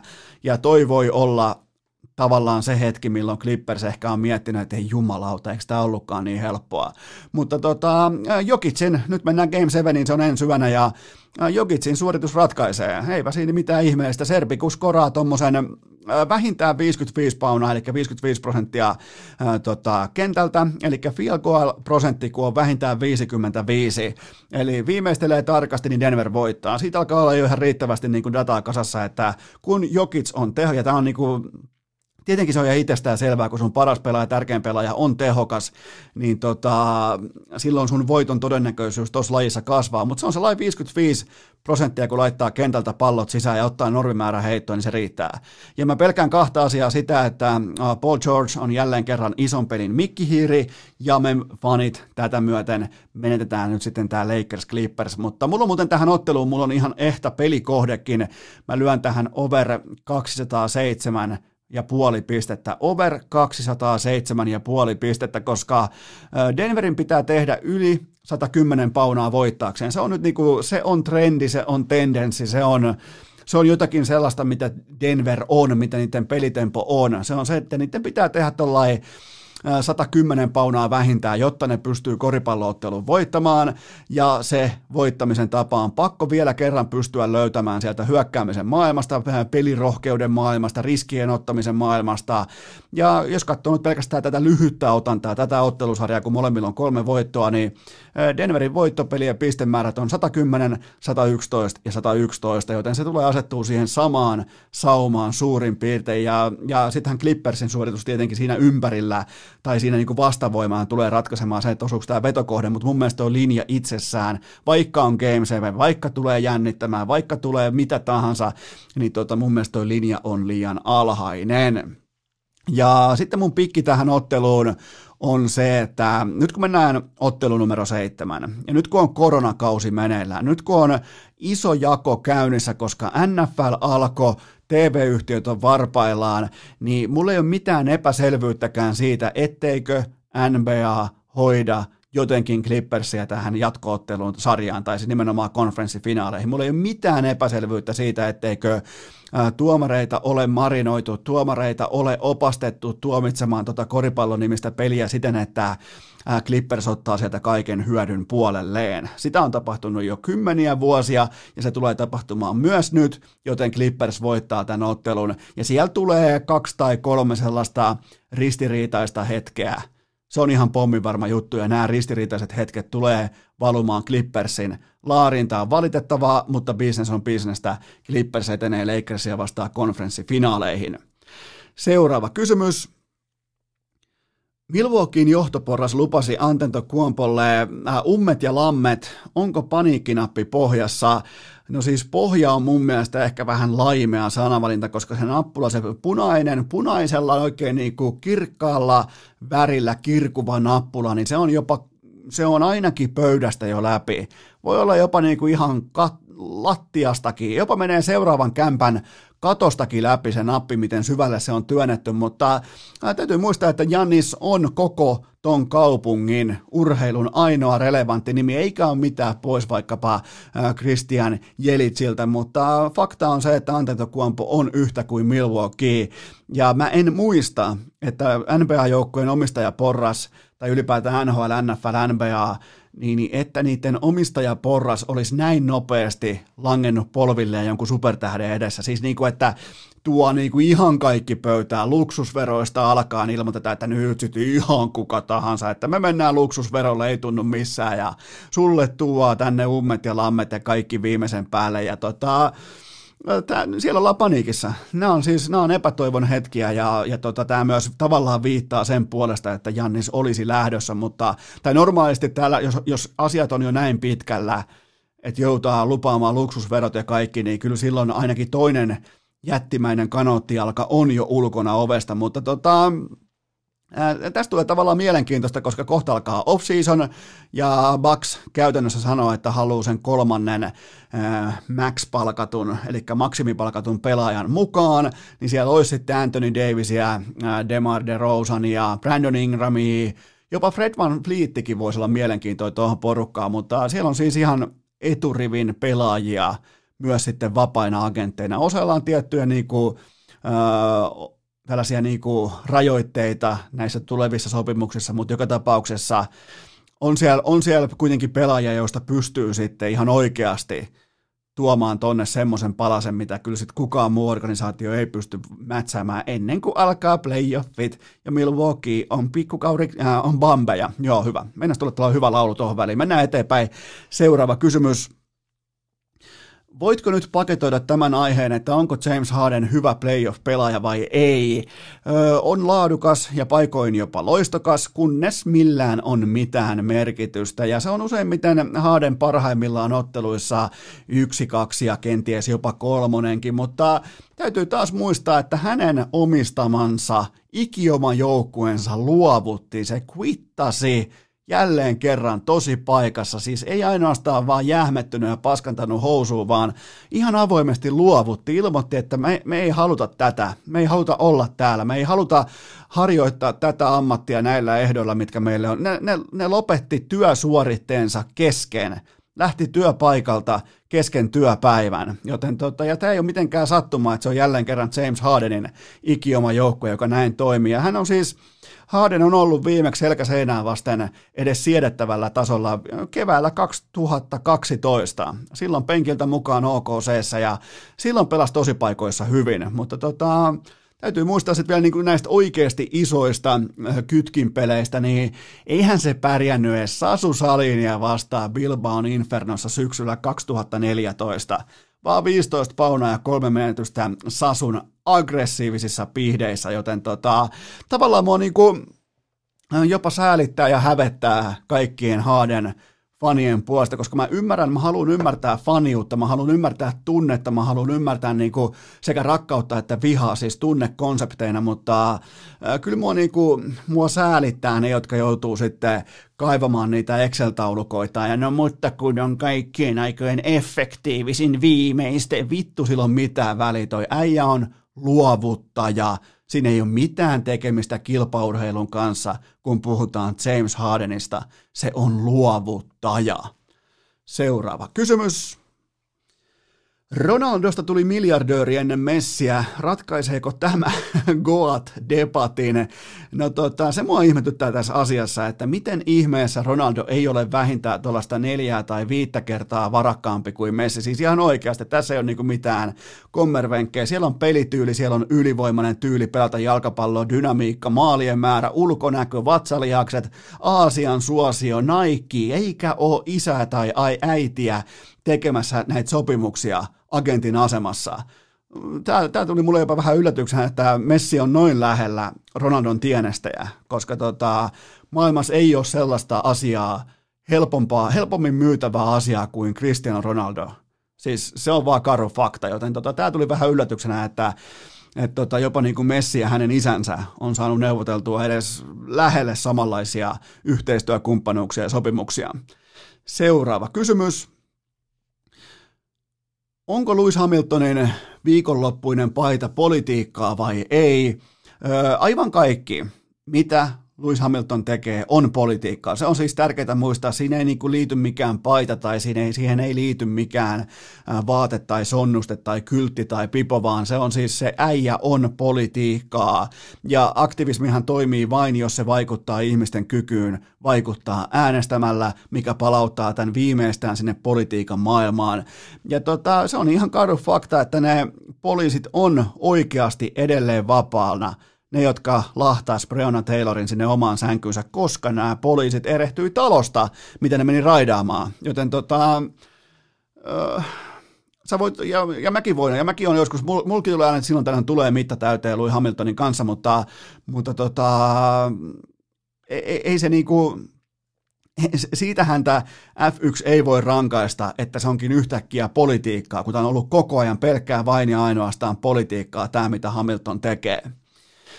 Seuraava kysymys. Olisitko ottanut pestin vastaan, mikäli aamulypsy olisi pyytänyt sua mukaan tiimiinsä niin, että olisin siis alkanut heräämään aamu viideltä sen takia, että me hihittämään Jaajon pillujutuille. En mä, ois, mä en olisi välttämättä aamu vitoselta vielä ollut valmis heräämään niin kuin ihan tätä vitsikirjaa varten. Ja mulla ei niin kuin, sellainen rinnalla, rinnalla nauramisen tehokkuus on mulla siis ihan aliarvoinen, sellainen niin kuin hysterianauru. Mä, mä en pystyisi tuottamaan sitä samaa samaa, tota, mä en pystyisi vaan täyttämään niitä saappaita, niitä naurusaappaita, joten tota, ja onhan toi, radiohan on muuten aivan niin kuin fantastinen formaatti, oikein dynaaminen formaatti, mutta sen kuuntelijat, ne on passiivisia, siellä ei ole minkäännäköistä sijaa Suomessa urheilulle, ja siellä pitää soittaa kerran vartissa Arttu Viskaria. Tässäkö tämä oli? Niin tota, eikä siis radio versus podcasti, niin nehän kaksi ihan täysin erilaista konseptia, erilaista tuotetta, ja radiosta saapuminen podcastipuolelle ei ole upgrade, ja podcastipuolelta meno radioon ei ole upgrade. Eli ne on siis ihan, sä et voi ylentyä toisesta suunnasta toiseen suuntaan, mutta aamulypsy itsessään on koko suomalaisen radion ihan ehdoton pyramidin huippu, ja Jaajo Linnanmaa on suomalaisen radion Goat, eli hän on se, joka heilauttaa viisaria tässä maassa, enkä siis puhu nyt vaikka ihmisten stondiksesta, vaan puhun siitä kuuntelijamäärä viisarista. Hän on se yksittäinen taho, siellä ei ole mitään väliä, sillä ei ole yhtään mitään merkitystä, ketä tulee muita aamulla studioon. Jos siellä on Jaajo Linnanmaa, se on kunnossa. Jos ei siellä ole Jaajo Linnanmaata, se ohjelma on roskistulipalo. Välittömästi sen lukemat on aivan päin persettä heti sillä sekunnilla. Miettikää, se on valtaa, se on voimaa, ja sitä on täl, tässä maassa Jaajolla nimenomaan tuossa bisneksessä enemmän kuin kellään muulla. Enemmän kuin kanavapomoilla millään, tai oikeastaan siis Jaajo on myös kanava pomo, koska hän kertoo, ketä hänellä on tiimissään, hän kertoo, milloin autetaan, mitä tehdään, milloin on lomat, ja tota, mutta se, niin pitää ollakin, siis se on Goat. Silloin pitää olla omia ehtoja. Silloin jos, jos Jaajo haluaisi siellä pitäisi olla se messimäinen 700 miljoonan klausuli, jos se vaikka haluaisi siirtyä vaikka Radio Novalle tai jonnekin, niin siellä pitää, sitä, sitä siis suojellaan samalla tavalla kuin Messiä tai Ronaldoa tai Conor McDavidia tai kumppaneita. Se, se on siis, se on Goat tuossa hommassa ja se on jättimäistä bisnestä, ja, ja tota, mutta mut mä en pysty soittamaan kerran varttiin. Tässäkö tämä oli? Niin se ei vaan niinku, mieti joku hyvä räntti menossa jostain paadelista tai jostain HCTPSstä, just on niin kuin pääsemässä siihen kovaa kliimaksi vaiheeseen, niin tässäkö tämä oli? Niin tota, ei, ei, ei, ei, ei, ei radiota Eskolle. Seuraava kysymys. Nyt tarvitsee Eno Eskon neuvoja. Yliopistoelämä alkaa tässä ja nyt. Olen 20-vuotias. Linja yksi asia tai teema, mihin panostan seuraavat vuodet uudessa kaupungissa. No tuota, mä luulen, että sä tuut panostamaan näihin Uh, ihan perinteisiin teemoihin, ihan ilman mitään kehotustakin, kuten vaikka uudet ystävät, uh, uusi yhteisö, uusi kaupunki, kaikki sen viehätykset, jännitykset, uh, illanvietot, alkoholi, kaikki hassuttelu, nämä, mä luulen, että nämä on niin kuin hanskassa, mutta että mä, oon nyt, mä oon nyt kuiva, sallikaa, että mä oon nyt hetken aikaa kuiva, panostakaa sänkyyn ja nukkumiseen. Ja on muuten aivan, niin kuin kuulostaa varmaan teille parikymppisiltä ja kuulostaa, että ei vittu, mitä toi sanoi, siis sänky ja nukkuminen, mulla on tää vittu, mulla on patja ja lakana siinä ja niin tota, mä vaan sanon, että ihan omasta kokemuksesta, että, että sellainen niin kuin ihan tuhtikin investointi, Mä en edes kehtaa sanoa paljon mun sänky maksaa, mutta ihan siis tuhtikin investointi sänkyyn ja nukkumiseen. Siihen, että menee suurin piirtein samaan aikaan joka ilta nukkumaan ja herää suurin piirtein joka aamu samaan kellon lyömään, niin, niin tota, mä takaan, että se investoitu pääoma maksaa itsensä takaisin sitten paljon paljon myöhemmin eri tavoin, mutta tota, mut itsehän nukuin silloin Tampereen yliopistoaikoina silloin ekan vuoden, niin tota, nukuin sellaisella puusta tehdyllä niinku sohvan jatke tyyppisellä vitun niinku, se vaikutti ihan joltain niinku kyljelleen vedetyltä ruumisarkulta tai jättimäiseltä kaappikellolta, joka on kaatunut siihen maahan, mutta tota, se vaikutti mun mielestä kuitenkin sängyltä, ei muuta kuin patja päällä. Sitten ihmeteltiin, kun ei tule unta, tulee pelkotiloja, tulee psykooseja, tulee ihan kaikkia ovista ja ikkunoista, näkee, näkee HCTPS, hunajapurkkeja unissaan, joten tota, panostakaa sänkyyn ja panostakaa nukkumiseen. Siinä on mun vinkit sinne yliopistoon. Mä tiedän, että mä oon kuiva jatka, mutta fakta on se, että noita te ette pysty biittaamaan. Viimeinen kysymys. Mikä on tärkein kouluaine, jos haaveilee jääkiekkotoimittajan urasta? No mä oon siis tähän varmasti viimeinen henkilö vastaamaan. Mulla ei siis niin kuin sinällään minkäännäköistä toimittajan uraa ole, koska mä en ole koskaan lukenut itseäni journalistiksi. Mä oon pikemminkin aina ollut tarinan kertoja, mutta tota, suositellaan nyt vaikka sitten, että äh, ottakaa siellä nyt sitten vaikka siellä yliopistossa, niin äh, ottakaa haarukkaan oikeustieteet, jotta sä tiedät sun perusoikeutesi silloin, kun sä heräät työmatkalla aamulla putkasta. Urheilukääst! Vakkipänneissä jo ennen kuin Jamppi edes käveli! Mutta, mutta, mutta nyt sovitaan kuitenkin yksi kappale sellaisia linjanvetoja, että kukaan teistä rakkahista kummikuuntelijoista ei joudu syksyn tai talven aikana putkaan, koska sehän on pahan pojan käyttäytymistä. Meilläkin, jos Kope käyttäytyy kuin paha poika, niin välittömästi tulee kulkaa sellainen Hannu Jortikan palaute, että se on jännä, kun selkä kaartuu sellaiselle pikkukaarelle ja häntä menee koipien väliin ja Kope alkaa tuijottamaan istualteen muotossa maassa, kun sitten tulee se niin oikein se kunnon kritiikkivyöry, niin tota, se on hauskan näköistä, kun se menee ihan karelle, niin pitäkää itsenne pois putkasta, joten älkää valitko sittenkään jääkiekkotoimittajan uraa varten tätä oikeustieteitä. Ottakaa vaikka, ottakaa vaikka tota, pitkä englanti. Siinä on mun ratkaisu. Ottakaa pitkä englanti. Englannilla on ihan helvetisti merkitystä. Teet sitten mitä tahansa, mutta nyt kuitenkin tähän kohtaan mulla on teille pikainen kaupallinen tiedote, ja sen tarjoaa Viaplay, koska tekosyyt, ne on käytetty. Viaplay ja V-Sport-kanavat tietää, että nyt, nyt ihan oikeasti siis tekosyyt on käytetty, koska nyt mennään Stanley Cupin finaaleita kohti. Ensi meillä voi olla jopa niin kuin finaalipari, meillä voi olla selvänä. Herra Jumala, siellä on meidän Esa, Goat Miro, JFK, siellä on kaikki, siellä on Roope Hintz, koko Suomen Dallas Stars painaa Stanley Cupin finaaleissa ja sulle ei ole vain Viaplayta. No nyt on, sä meet välittömästi osoitteeseen viaplay.fi, laitat sen tilauksen sisään, se on yhtä helppoa kuin kiekko JFKn lavasta kohti ylähyllyä, ei muuta kuin Viaplay haltuu ja sitten katsot sieltä valioliikaa, NHL, Stanley Cupin finaaleita, kohta tulee ihan uskomattoman kovia, pari viikon päästä tulee aivan, tai siis oikeastaan puolentoista viikon päästä tulee aivan jumalattoman kova UFC-eventti, kohti jatkuu Bundesliga, siellä Lukas Radetski, kumppanit, kaikki. Ei ole tekosyitä. ei, ei vaan ole sellaista syytä, että joo, emme ton takia tilaa. Totta kai sä tilaat, joten mene osoitteeseen viaplay.fi ja sieltä tilaus tikkii tai sitten operaattorin kautta V-Sportin kanavat kotiin, koska koko Suomen Dallas Stars – kattokaa itse, todistakaa, mähän voin puhua teille ihan puuta heinää, katsokaa itse niitä pelejä, niin näette, miten jumalattoman hyvä on vaikkapa Miro Heiskanen verrattuna aivan kaikkiin muihin. Joten tota, tilaukset sisään, hommat tikkii, kanavapaketti kuntoon ja se tapahtuu aika nopeasti nykypäivän maailmassa, joten tota, sulle tekosyitä, mene osoitteeseen viaplay.fi. Tähän kylkeen mulla on vielä toinen nopea kaupallinen tiedote ja sen tarjoaa Humble Smoothie, koska nyt kun mennään kohti syksyä, niin kyllä se vaan karu fakta, että on turha lähteä joka aamu vääntää jotain puuroa, leipiä, kaikkea.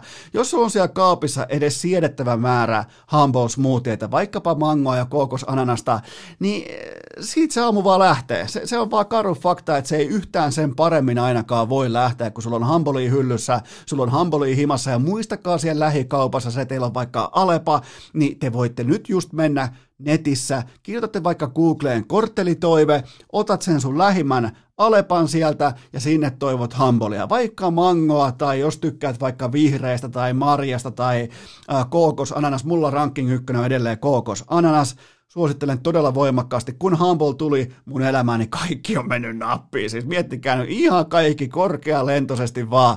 Niin tota, kun menette sinne kylmähyllyihin ja sinne, niin ei siellä ole mitään muuta kuin hampola. Älkää edes kattoko niitä muita, ne kaikki muut on feikkejä. Kukaan ei halua feikkiä, kaikki haluaa, kaikki haluaa, olisi Esa-reidet ja olisi niin kuin Miron nopeus ja Roopen nopeus ja JFKin tällainen niin kuin kolmansien erien dominanssi, niin se syntyy vaan hampolle, ainakin mun mielestä, mun elämässä just nyt tällä hetkellä, joten tota, Urheilukästin tämäkin jakso on tehty oikeastaan puhtaasti Hambolin tuomalla voimalla, energialla ja ryhdillä. Miettikää, ostat vähän Hambolia ja yhtäkkiä teet podcastia ja se menestyy. Siinä on voittava kaava syksy, joten Humble Smoothiet, se on sun valinta, ottakaa haltuun. Ja muistakaa jättää niitä korttelitoiveita, muistakaa toivoa kauppialta, muistakaa, muistakaa tota, jos ei siellä teidän kaupassa ole, niin sen kauppiaan tehtävä, se on sen duuni, tilata niitä tuotteita, joita kuluttaja haluaa ostaa. Joten Humble Smoothiet, se on tämän syksyn vastaus kaikkiin kysymyksiin. Urheilukääst! Podcastien ikioma Santtu Jokinen! Kyllähän tässä kuulkaa lienee paikallaan myöntää, että hitusen verran on ollut ikävä tätä seuraavaa segmenttiä, mutta se alkaa nyt.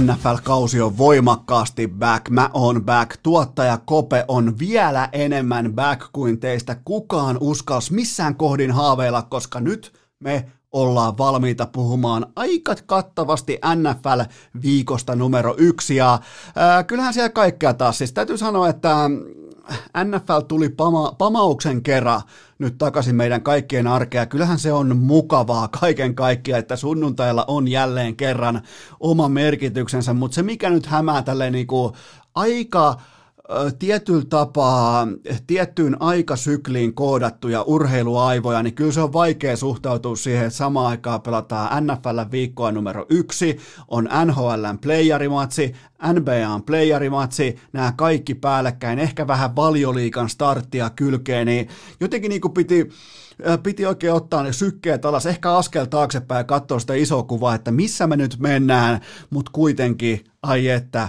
NFL on back, ja kaikki oikeastaan on pedattu sitä varten, että otetaan nämä heti kärkeen nämä avausviikon kohdepoiminnat, eli kaksi kautta kolme meni nappiin, ja saatiin sieltä siis pelillisesti, mä aina tuun teille raportoimaan ihan rehellisesti sen, että onko nämä ansaittuja, onko nämä tuuria, onko nämä onko nämä jonkinnäköistä niinku varianssikäyrän ala- tai yläpuolta, tai on, on, on, onko niinku käynyt hyvät vai huonot, niin me saatiin tällä kertaa avausviikko on just se, mitä me ansaittiin, eli kaksi oikein, yksi väärin, ja jokaisesta liuskajoukkueesta ihan pieni poiminta, eli ne, ketkä oli näissä otteluissa pelaavina tahoina, eli Buffalo miinus 6,5 pinnaa, Josh Allen on riittävän hyvä, ei huippu quarterback, ei mikään siis sellainen tarvitse laittaa sitä mihinkään niinku, äh, buffalolaisen äh, siivensyöjälehden kanteen, mutta tota, hän on riittävän hyvä johtamaan ton joukkueen pelaamista. Tämä oikeastaan riittää mulle yli 70 QB rating ja yli 300 yardia, kaksi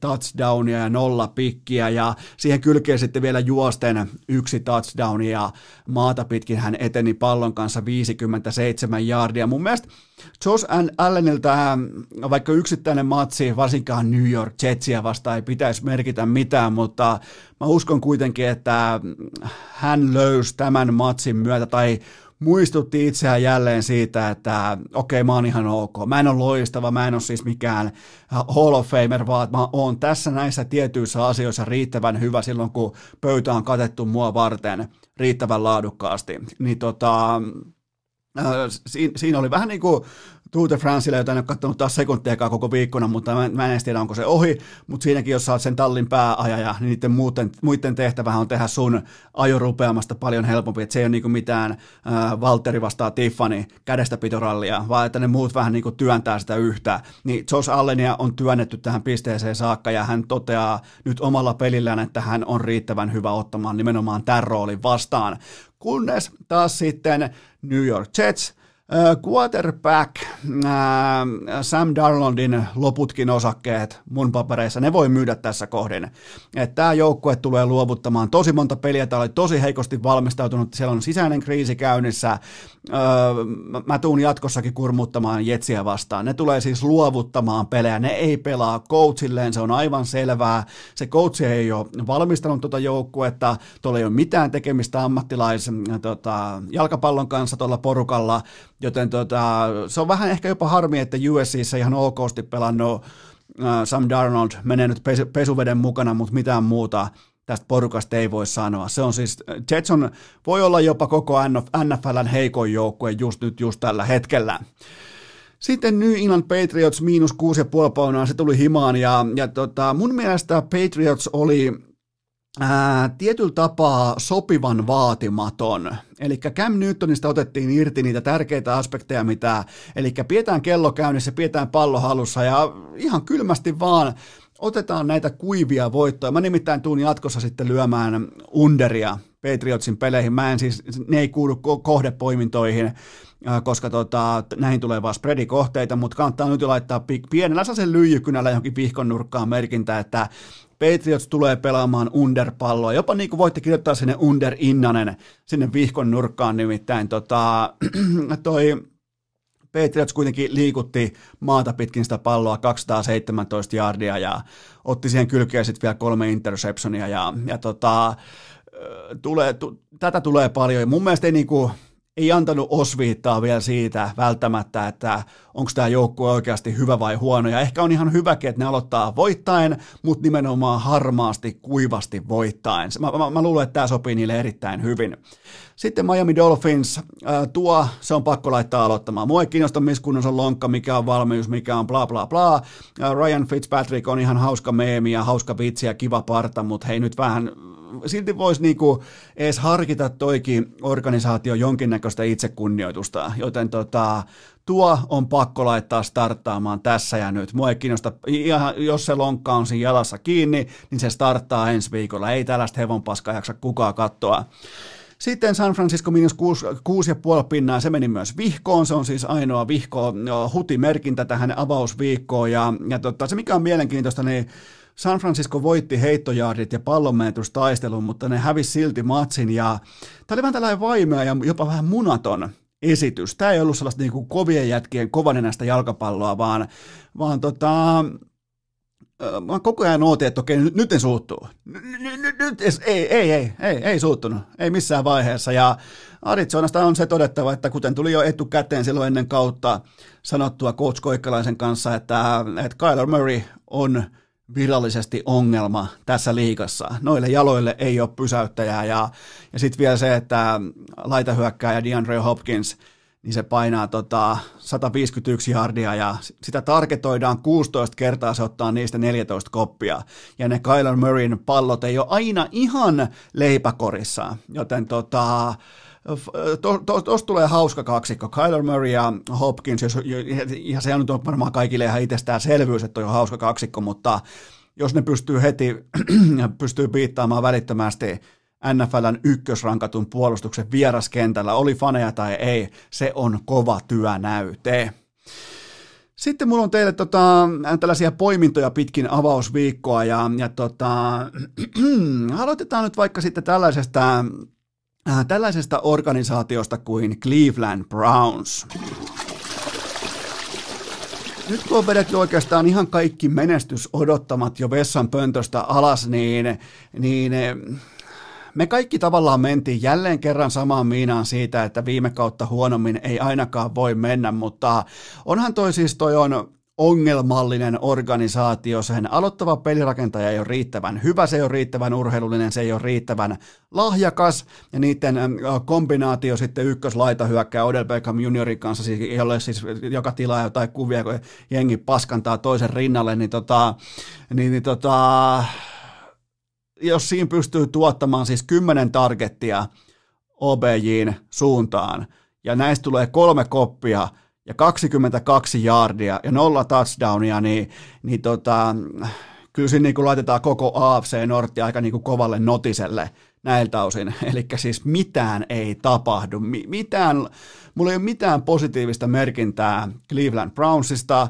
ne kävi myös luovuttamassa, siellä ei näy lainkaan niitä aspekteja, ne pystyy todennäköisesti vähän työntämään sitä palloa juoksemalla eteenpäin, mutta, mutta mä annan nyt Baker Mayfieldille vielä tuommoisen Mä, mä annan sille vielä kolme viikkoa aikaa, koska sitten kun on kolme viikkoa tämän jälkeen pelattu, niin on pelattu toisin sanoen neljännes osa NFL-kaudesta, niin tota, kolmisen viikkoa mä oon vielä valmis katsoa tota, mutta, mutta jos et saa urheilija, jos et saa urheilullinen, niin, niin ja sun, sun tavallaan niin koko se sun pel, pelillinen profiili on rakennettu sen varan, että sun liikennopeus mahdollistaa sun liikkumisen poketissa siten, että sä pystyt etsimään itsellesi heit- paikkoja, jotka mahdollistaa sun olemisen lajin y- yksi niinku tarki, tarkkakätisimmistä, ei vahvakätisimmistä, vaan tarkkakätisimmistä pelirakentajista, niin kuin hän oli Oklahomassa aikoinaan Soonersissa. Joten tota, ihan siis täyskatastrofia ja tuun välttämään, tuun välttämään kun HCTPssä hunajapurkkia, siis tätä organisaatiota. Ei, ei varmaan tule ihan hirveän monasti äh, tota, liuskalle merkittyä, koska se on ihan absoluuttinen se on vedetty vessasta alas ja siihen tuskin tarvii tässä jaksossa enää palata, mutta ykkösvaraus Joe Burrow, öö, osittain ihan normaali kuolevainen kun se täydellinen lavastus on otettu sieltä taustalta pois. Sä voit vaikka ihan pohtia, että mitä jos vaikka Batmanin Dark Knight-elokuva olisi tehty vaikka Suomi-elokuvatuotannon budjetilla, niin miltä se olisi näyttänyt? Mä veikkaan, että se olisi näyttänyt pikkusen verran erilaiselta kuin äh, Christopher Nolanin versio Batmanista, niin tässä ollaan nyt aika pitkälti miettinyt Suomen Batmani. Jasper Pääkkönen, Samuli Edelman, Juha Veijonen, Pirkka-Pekka Petelius, niin tota, ja Aleksi Mäkelänen, Markus Selin. Se olisi muuten siihen vielä kerran saataisiin ängettyä ihan kaikki ne samat näyttelijät, mitkä on näytellyt kaikissa suomalaisissa elokuvissa viimeiset 20 vuotta. Mutta joka tapauksessa sä voit miettiä sitä, että miltä se näyttäisi se elokuva, kun sieltä tuodaan ne täydelliset lavasteet pois. No se ei näytä kauhean hyvältä ja Burrow kuitenkin osoitti sellaista, että hän pystyy jonain päivänä kuitenkin vielä olemaan jotakin tuossa liikassa. Öö, alle kuitenkin 200 yardia, nolla touchdownia, QB rating oli 20, ja maata pitkin hän pystyi kuitenkin niinku etenemään ihan hyvin sen pallon kanssa, kun sehän oli siis LSUssakin, se pystyi juoksemaan sitä palloa, ja edelleen se osaa katsoa juoksusaumat erittäin hyvin. Ja matsi sitten totta kai vielä ratkes potkasian tällaiseen niinku kaikkien aikojen pahiten feikattuun pohjekramppiin, eli jos sulla oli liuskalla jotain, niin, niin se oli se potkasian pohjekramppi, joka sieltä nyt sitten tuli, ja tota, Tämä tavallaan oli niin kuin Bengalsin Super Bowl ja siinäkin tuli sitten välittömästi Fledaa, joten tulee helvetin pitkä kausi, mutta ainoa pelaaja, joka tuossa kiinnostaa on Joe Burrow ja vaikuttaa kuolevaiselta tässä kohdin, koska se lavastus, se tulee ne Batmanin kamat päällä, mutta kun siellä onkin sitten pirkasta haetut tota, tai jostain lähikokaupasta haetut pirkkalavasteet, jokainen varmaan ymmärtää, että siinä ei kuvata Christopher Nolanin Batmania. Dallas Cowboys. Voi voi harmin paikka sentää, kun siellä ryöstettiin. Tuomarit kävi ryöstämässä, mutta tota, Joo, joo, se oli se selkeä se viimeinen tilanne ja, ja tota, ei siis missään olosuhteissa ikinä. Taylor Ramsey ties, mitä se myy isolla katon jatkosopimuksella. Se ties, mitä se myy ja se ties, että tuomarit myös ostaa, mutta tota, toisaalta taas Dallas Cowboys hävisi joukkueelle, jonka quarterback jäi, jäi alle 45 ratingin. Eli jos vetää 50 sellainen niin kuin, ihan niin kuin siedettävän illan raja, nolla on, että sä et ole tehnyt mitään pallon kanssa, sata on maksimi, niin jos sun vastustajan quarterback on nyt sitten tuolla alle neljä vitosessa, niin ei se nyt ainakaan niin kuin mikään voimatehdas, se ei ole sua vastaan ollut. Ja kyllä toi niin kuin Aaron Donald, se on ihan uskomaton hevonen, että neljä taklausta, yksi äkkiä, neljä QB-hittiä, mutta se, että miten se työnsi sitä äh, Dallasin hehkutettua hyökkäyksen linjaa vastaan niitä ukkoja, yhtä ukkoa, kahta ukkoa, pahimmillaan kolmea ukkoa taaksepäin, niin, niin se voiman määrä, voiman tuotanto, nopeus ja aggressiivisuus, se on siis jotain, mitä kukaan ei pysty tuossa liikassa tarjoamaan. Tai en ole varma, onko pystynyt niin kuin defensive tacklen, eli sisä interior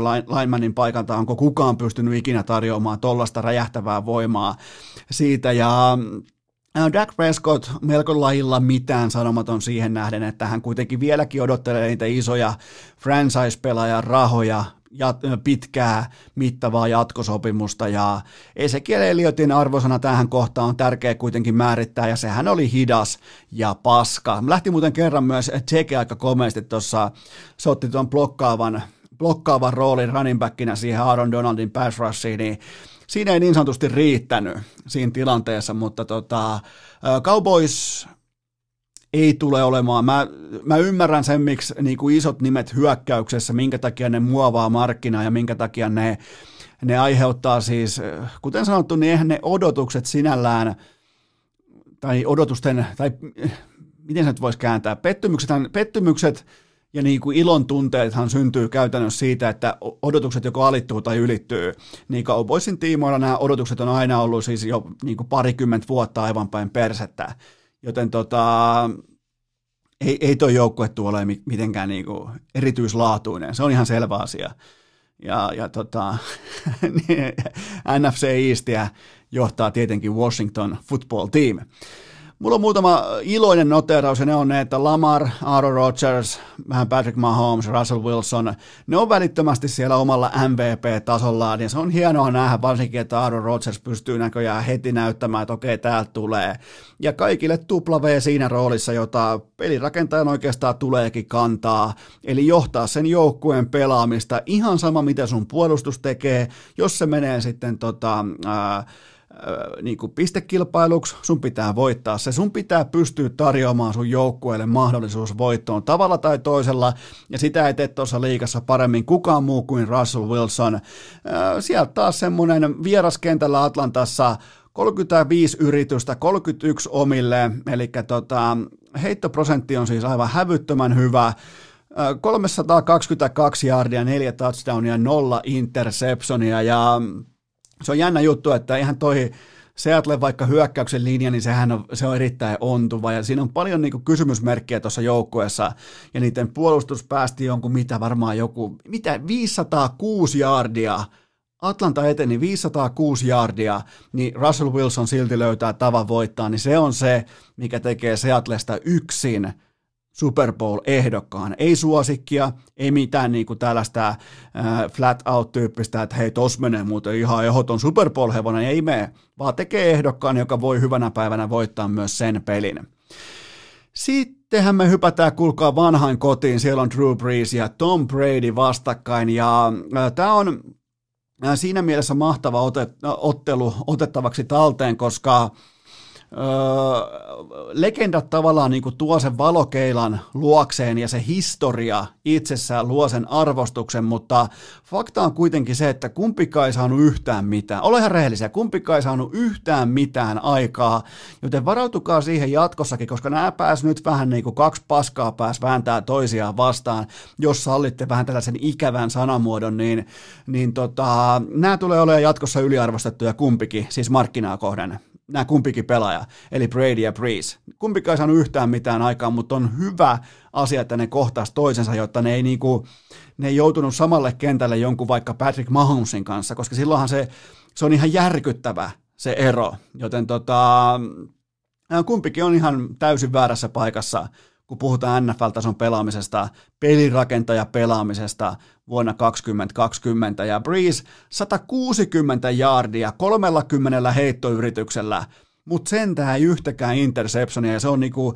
se luetaan ainoaksi positiiviseksi asiaksi tuossa hänen kokonaisuudessaan, kun taas sitten Tom Brady takaa ajo asemasta huolimatta vain 239 jardia ja kertaalleen pallo omiin. Joten tota, kyllähän siellä niinku James Winstonin paita, ainakin olisiko jopa niin kuin James Winstonin paidasta tehty Bradyn pelipaita, koska se toi, niin kuin toimitti ihan samoihin saumoihin ja paikkoihin sitä pelivälinettä. Ja QBR oli 34 ja, ja tota, kolme peliä putkeen nyt Bradyllä. Kun lähdetään sieltä viime kaudesta äh, liikkeelle, niin, niin siellä oli se Miami-tappio, Tennessee-tappio ja nyt sitten tämä tappio, niin kaikissa otteluissa Tom Brady Big Six, eli niin sanottu oma maali, eli heittää pallon omiin. Niin tähän vastaavaan urotekoon on onnistunut viimeksi tällaiset legendaariset pelirakentajat kuin Matt Schaub ja äh, Blaine Gabbert. Ja tämä molemmilla tapahtui vuonna, ja oli muuten hieno pelirakentaja vuosi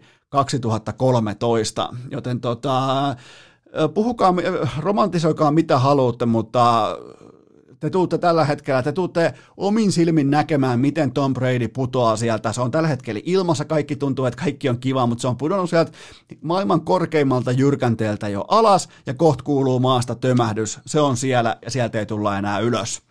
Ja mä sanon, se, mä vielä alleviivaan, että kumpaakin näitä joukkoita vastaan lyöminen – on tämän kauden mitassa fiksua. Molemmat on yliarvostettuja. Ja Michael Thomas, otetaan vielä niin oikein Mr. Offensive Player of the Year. Kolme koppia, 17 yardia, nolla touchdownia. Ja tilannehan on silloin huono, jos, jos tota, eturivin kansallishymni seisoja Drew Brees ei näe edes Michael Thomasia enää siinä slotissa. Silloin alkaa olla pikkusen huonosti asiat ja ja Brady hävisi tämän matsin enemmän kuin Breeze voitti. Kummatkin on, kummatkin on tällä hetkellä vapaa-pudotuksessa. Sitten hypätään seuraavaan aiheeseen ja se on tietenkin se, että otetaan mukaan hieman tällaista niin kuin, äh, häviämisen taidetta. Philadelphian lyhtypylvä, lyhtypylväsrasvaajien lintukomiteasta, koska Eagles johti ottelun puolivälissä Washington Football Teamia, The Washington football-tiimiä 17-0, ja ne, ne, ne, ne päästi omiin jardeja vain 239 siis yhteensä heitto- ja juoksujardit, eli Eaglesin puolustus päästi vain 239 jardia omiin. Se oli koko peliviikon vähiten ja voitto odottama oli parhaimmillaan 97 prosenttia, mutta, mutta, mutta kyllähän se vaan karu fakta, että toi Washingtonin puolustuksen linja, joka siis on korvamerkitty jo niin kuin viihdearvoltaan aivan loistavaksi, mutta se, että ne pystyy kääntämään otteluita Tolla tavalla siis koko draftin paras pelaaja Chase Young ja kumppanit, ne löi pöytään yhteensä kahdeksan säkkiä, eikä ainoastaan ne säkit, vaan se epävarmuuden kollektiivinen tunne, se on vähän sama kuin kun sulla on Antti Niemi maalissa, niin sun pakit vapisee kuin haavan lehdet siinä ympärillä. Niin, niin nämä siis, nämä loi kauhun ne oli siis, Eaglesin pelaajat oli siis ihan suunniltaan, ne oli, ne oli peloissaan, kun tulee kahdeksan säkkiä omiin, ja kaikki quarterback-hitit vielä kylkeä, ja kaikki se paine, prässi ja epätietoisuus, niin, niin todella siis, todella vakuuttavaa tekemistä Washingtonin puolustuksen linjalta, ja kyllä toi Chase Young, kun katsoo sen pelaamista, kun se viime kauden pelasi siis Ohio State, the, edelleen jää niin kuin etuliitet, toi mikä toi, toi onko se artikkeliliite vai mikä helvetti se on, niin The Ohio State Universityn pass rusheri, niin, niin kyllä se on, niinku, se on vielä paljon parempi kuin kollegessa. Se on, se on laittanut toistoa sisään kesällä. Se on laittanut paljon, paljon toistoa sisään. Se on siis aivan valmis NFL-pelaaja. Ja, ja melkein tekisi nyt jo mieli sanoa, että ihan pommin varma vuoden ruukie. Että tota, vai jaetaanko ne muuten hyökkäys- ja puolustusruukie erikseen. No en nyt muista tähän hätään, mutta Carson Wentz 24 kautta 42 ja 270 jardia kaksi interceptionia ja QB-reitingi, pelirakentaja-reitingi 14. Ja tämä on mielenkiintoinen tilasto, tämä kaivoin teille ihan itse, toivottavasti ei ollut missään muualla, mutta ää, tota, pelirakentaja Carson Wentz peruutti palloa näiden säkitysten jälkeen yhteensä 62 jaardia, kun taas Philadelphia Eaglesin juoksupeli toiseen suuntaan, tavoitteena on se, että liikutaan toiseen suuntaan, niin ne toi pöytään yhteensä 57 plusjaardia, joten Carson, Ve- Carson säkitettiin enemmän taaksepäin kuin Eagles juoksi eteenpäin. Miettikää, antakaa sen pudota jonnekin sinne. Toivottavasti Coach Koikkalainen ei kuuntele, se varmaan suuttuu tässä kohdin, mutta antakaa sen niinku muhia siellä alitajunnassa, ellei ole Coach Koikkalainen, jos se muhi siellä jo muutenkin valmiiksi. Mutta tota, tätä kaikkea se siis vaatii, jos aikoo hävitä Washingtonin jalkapallojoukkueelle vuonna 2020. Ja sitten vielä pikapoiminta Monday Night Footballista. Tämä pelattiin siis viime yönä, mutta kuten olen sanonut jo hyvän pätkän melkein Penn Stateista alkaen, niin Saguan Barkley on ollut aina yliarvostettu urheiluruutupelaaja, ihan kuin NFLn ikioma Russell Westbrook, jolle jo niin kuin ihan oikeasti, kun lähdetään puristamaan sitä arvoa ulos, ei ole mitään käyttöä. 15 kertaa pallo kouraan ja sanottiin, että juokse meille jaardeja.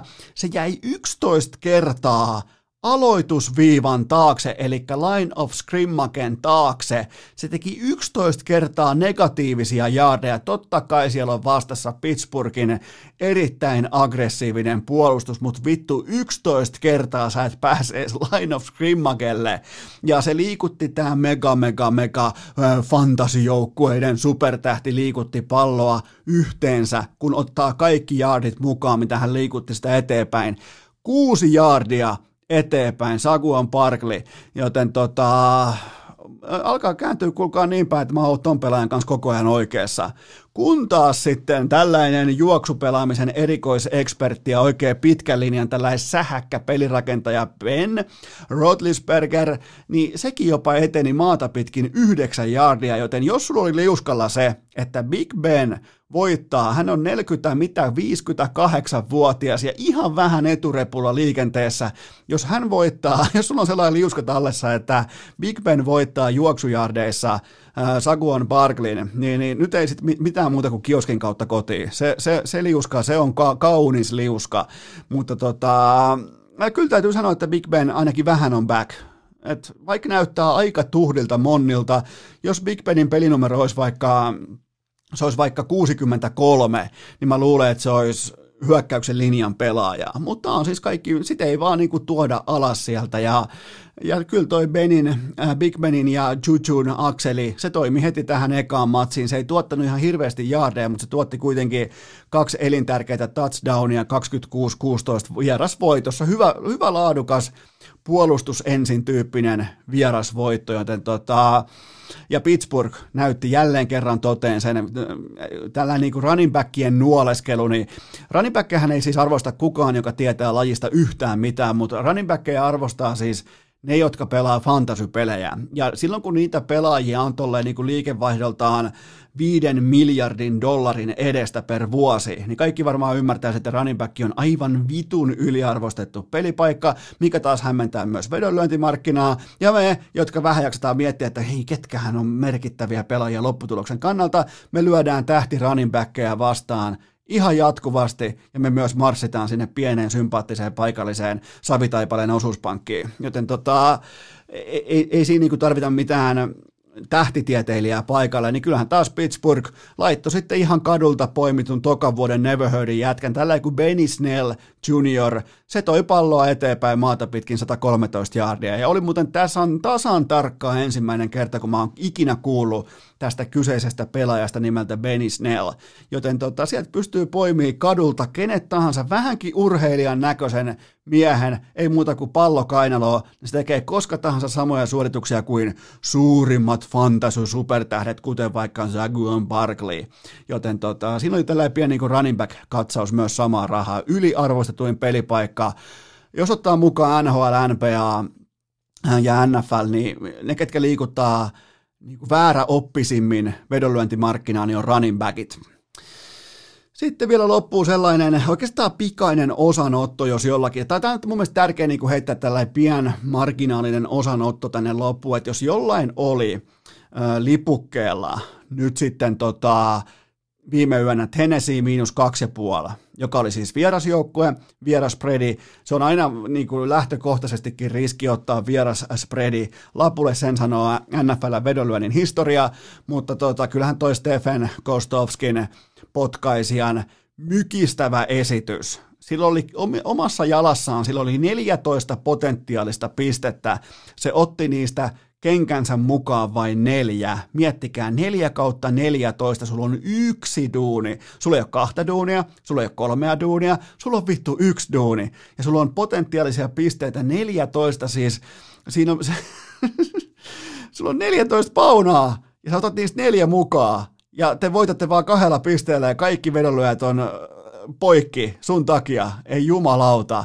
Kolme missattua fiagoalia ja yksi missattu lisäpiste, joten siinä on, niinku, siinä on tämän kauden ensimmäinen hyperjärkyttävä. Totta kai se tapahtui paljon muutakin, ja, ja tota, mutta tuossa on sellainen niinku hyperjärkyttävä, koska potkasijoista ei lopulta mitään muuta kuin haittaa. Siis ei, ei ihmiselle, ei eläimelle, ei urheilulle. Niistä on niinku, niistä on pelkkää haittaa vaan kaikille. Joten tota, ja tämä oli niinku sellainen lyijypunnus, mikä on varmaan, niinku, jos jollain oli liuskalla, niin tämä on vaikea nieltävää. Silloin kun Stephen Kostovski, joka on kuitenkin tuossa ammatissa joskus jopa vähän osunutkin johonkin, niin jättää vittu kymmenen pistettä kentälle. Mutta kyllähän kuulkaa fakta on se, että pettymyksiä se on täynnä loppuviikkokin, joten tota oikeastaan pidemmittä puheita me tehdään nyt sellainen juttu. Mä lähden katsomaan tästä ensin. Mä voin kertoa mun taktiikan nyt tästä. Kello on 13.24. Mä nappaan tuosta vierestä tuottaja Kopen mukaan. Me lähdetään tällaiselle niin kuin pesäpallohenkiselle päiväkävelylle, sen jälkeen keitellään päiväkahvit, laitetaan vähän Wilsonia kuppia, otetaan ehkä humpelia, humpelia eli hambolia kylkee siihen ja me katsotaan pesäpalloa. Siellä on komulaiset vastaan Jari Porttilat kaikista marmoreista hiukan kentällä tuolla äh, komulaisareenalla komulaisten kaupungissa, joten tota, mulla oli, mä, mä, mä, myönnän, mä myönnän, vaikka tässä oli tämä hunajakästi, vaikka tässä oli tämä hunajapurkki farsi, vaikka tämä hunajan tuoma myrkytysaalto äh, kaatoi koko Joman dynastian, niin mun on pakko myöntää, että mulla on sellaista niinku orastavaa pesäpallokiimaa tällä hetkellä meneillään. Mä jopa katson niinku kellosta, että okei, nyt Kopen kanssa tuohon pihalle, sen jälkeen itse vähän reenaamaan ja kello 16 ää, tota, sitten TVn ääreen katsomaan tätä ratkaisevaa kolmatta ottelua. Tuntuu muuten pikkusen tyhmältä sanoa, maistelkaa muuten, sanokaa itse ihan ääneen, ratkaiseva kolmas ottelu. Ei muuten usko, että puhutaan edes amatööriurheilusta tai ainakaan niin puoli ammattilainen, paras kolmesta ottelusarja. Huu, ollaan jossain jääkeikon nuoremmassa seessä, missä pelataan nämä kaikki kolme peliä vielä kaikki vierumaa ja samaa yhteen tuupia ajetaan jäävälissä ja Herran Jumala hävittiin Jypille silloin. Mutta joo, ja sieltä muuten alkoi Jyppi viha. Mutta nyt tehdään kuitenkin sellainen juttu, että torstai-iltana jatkuu.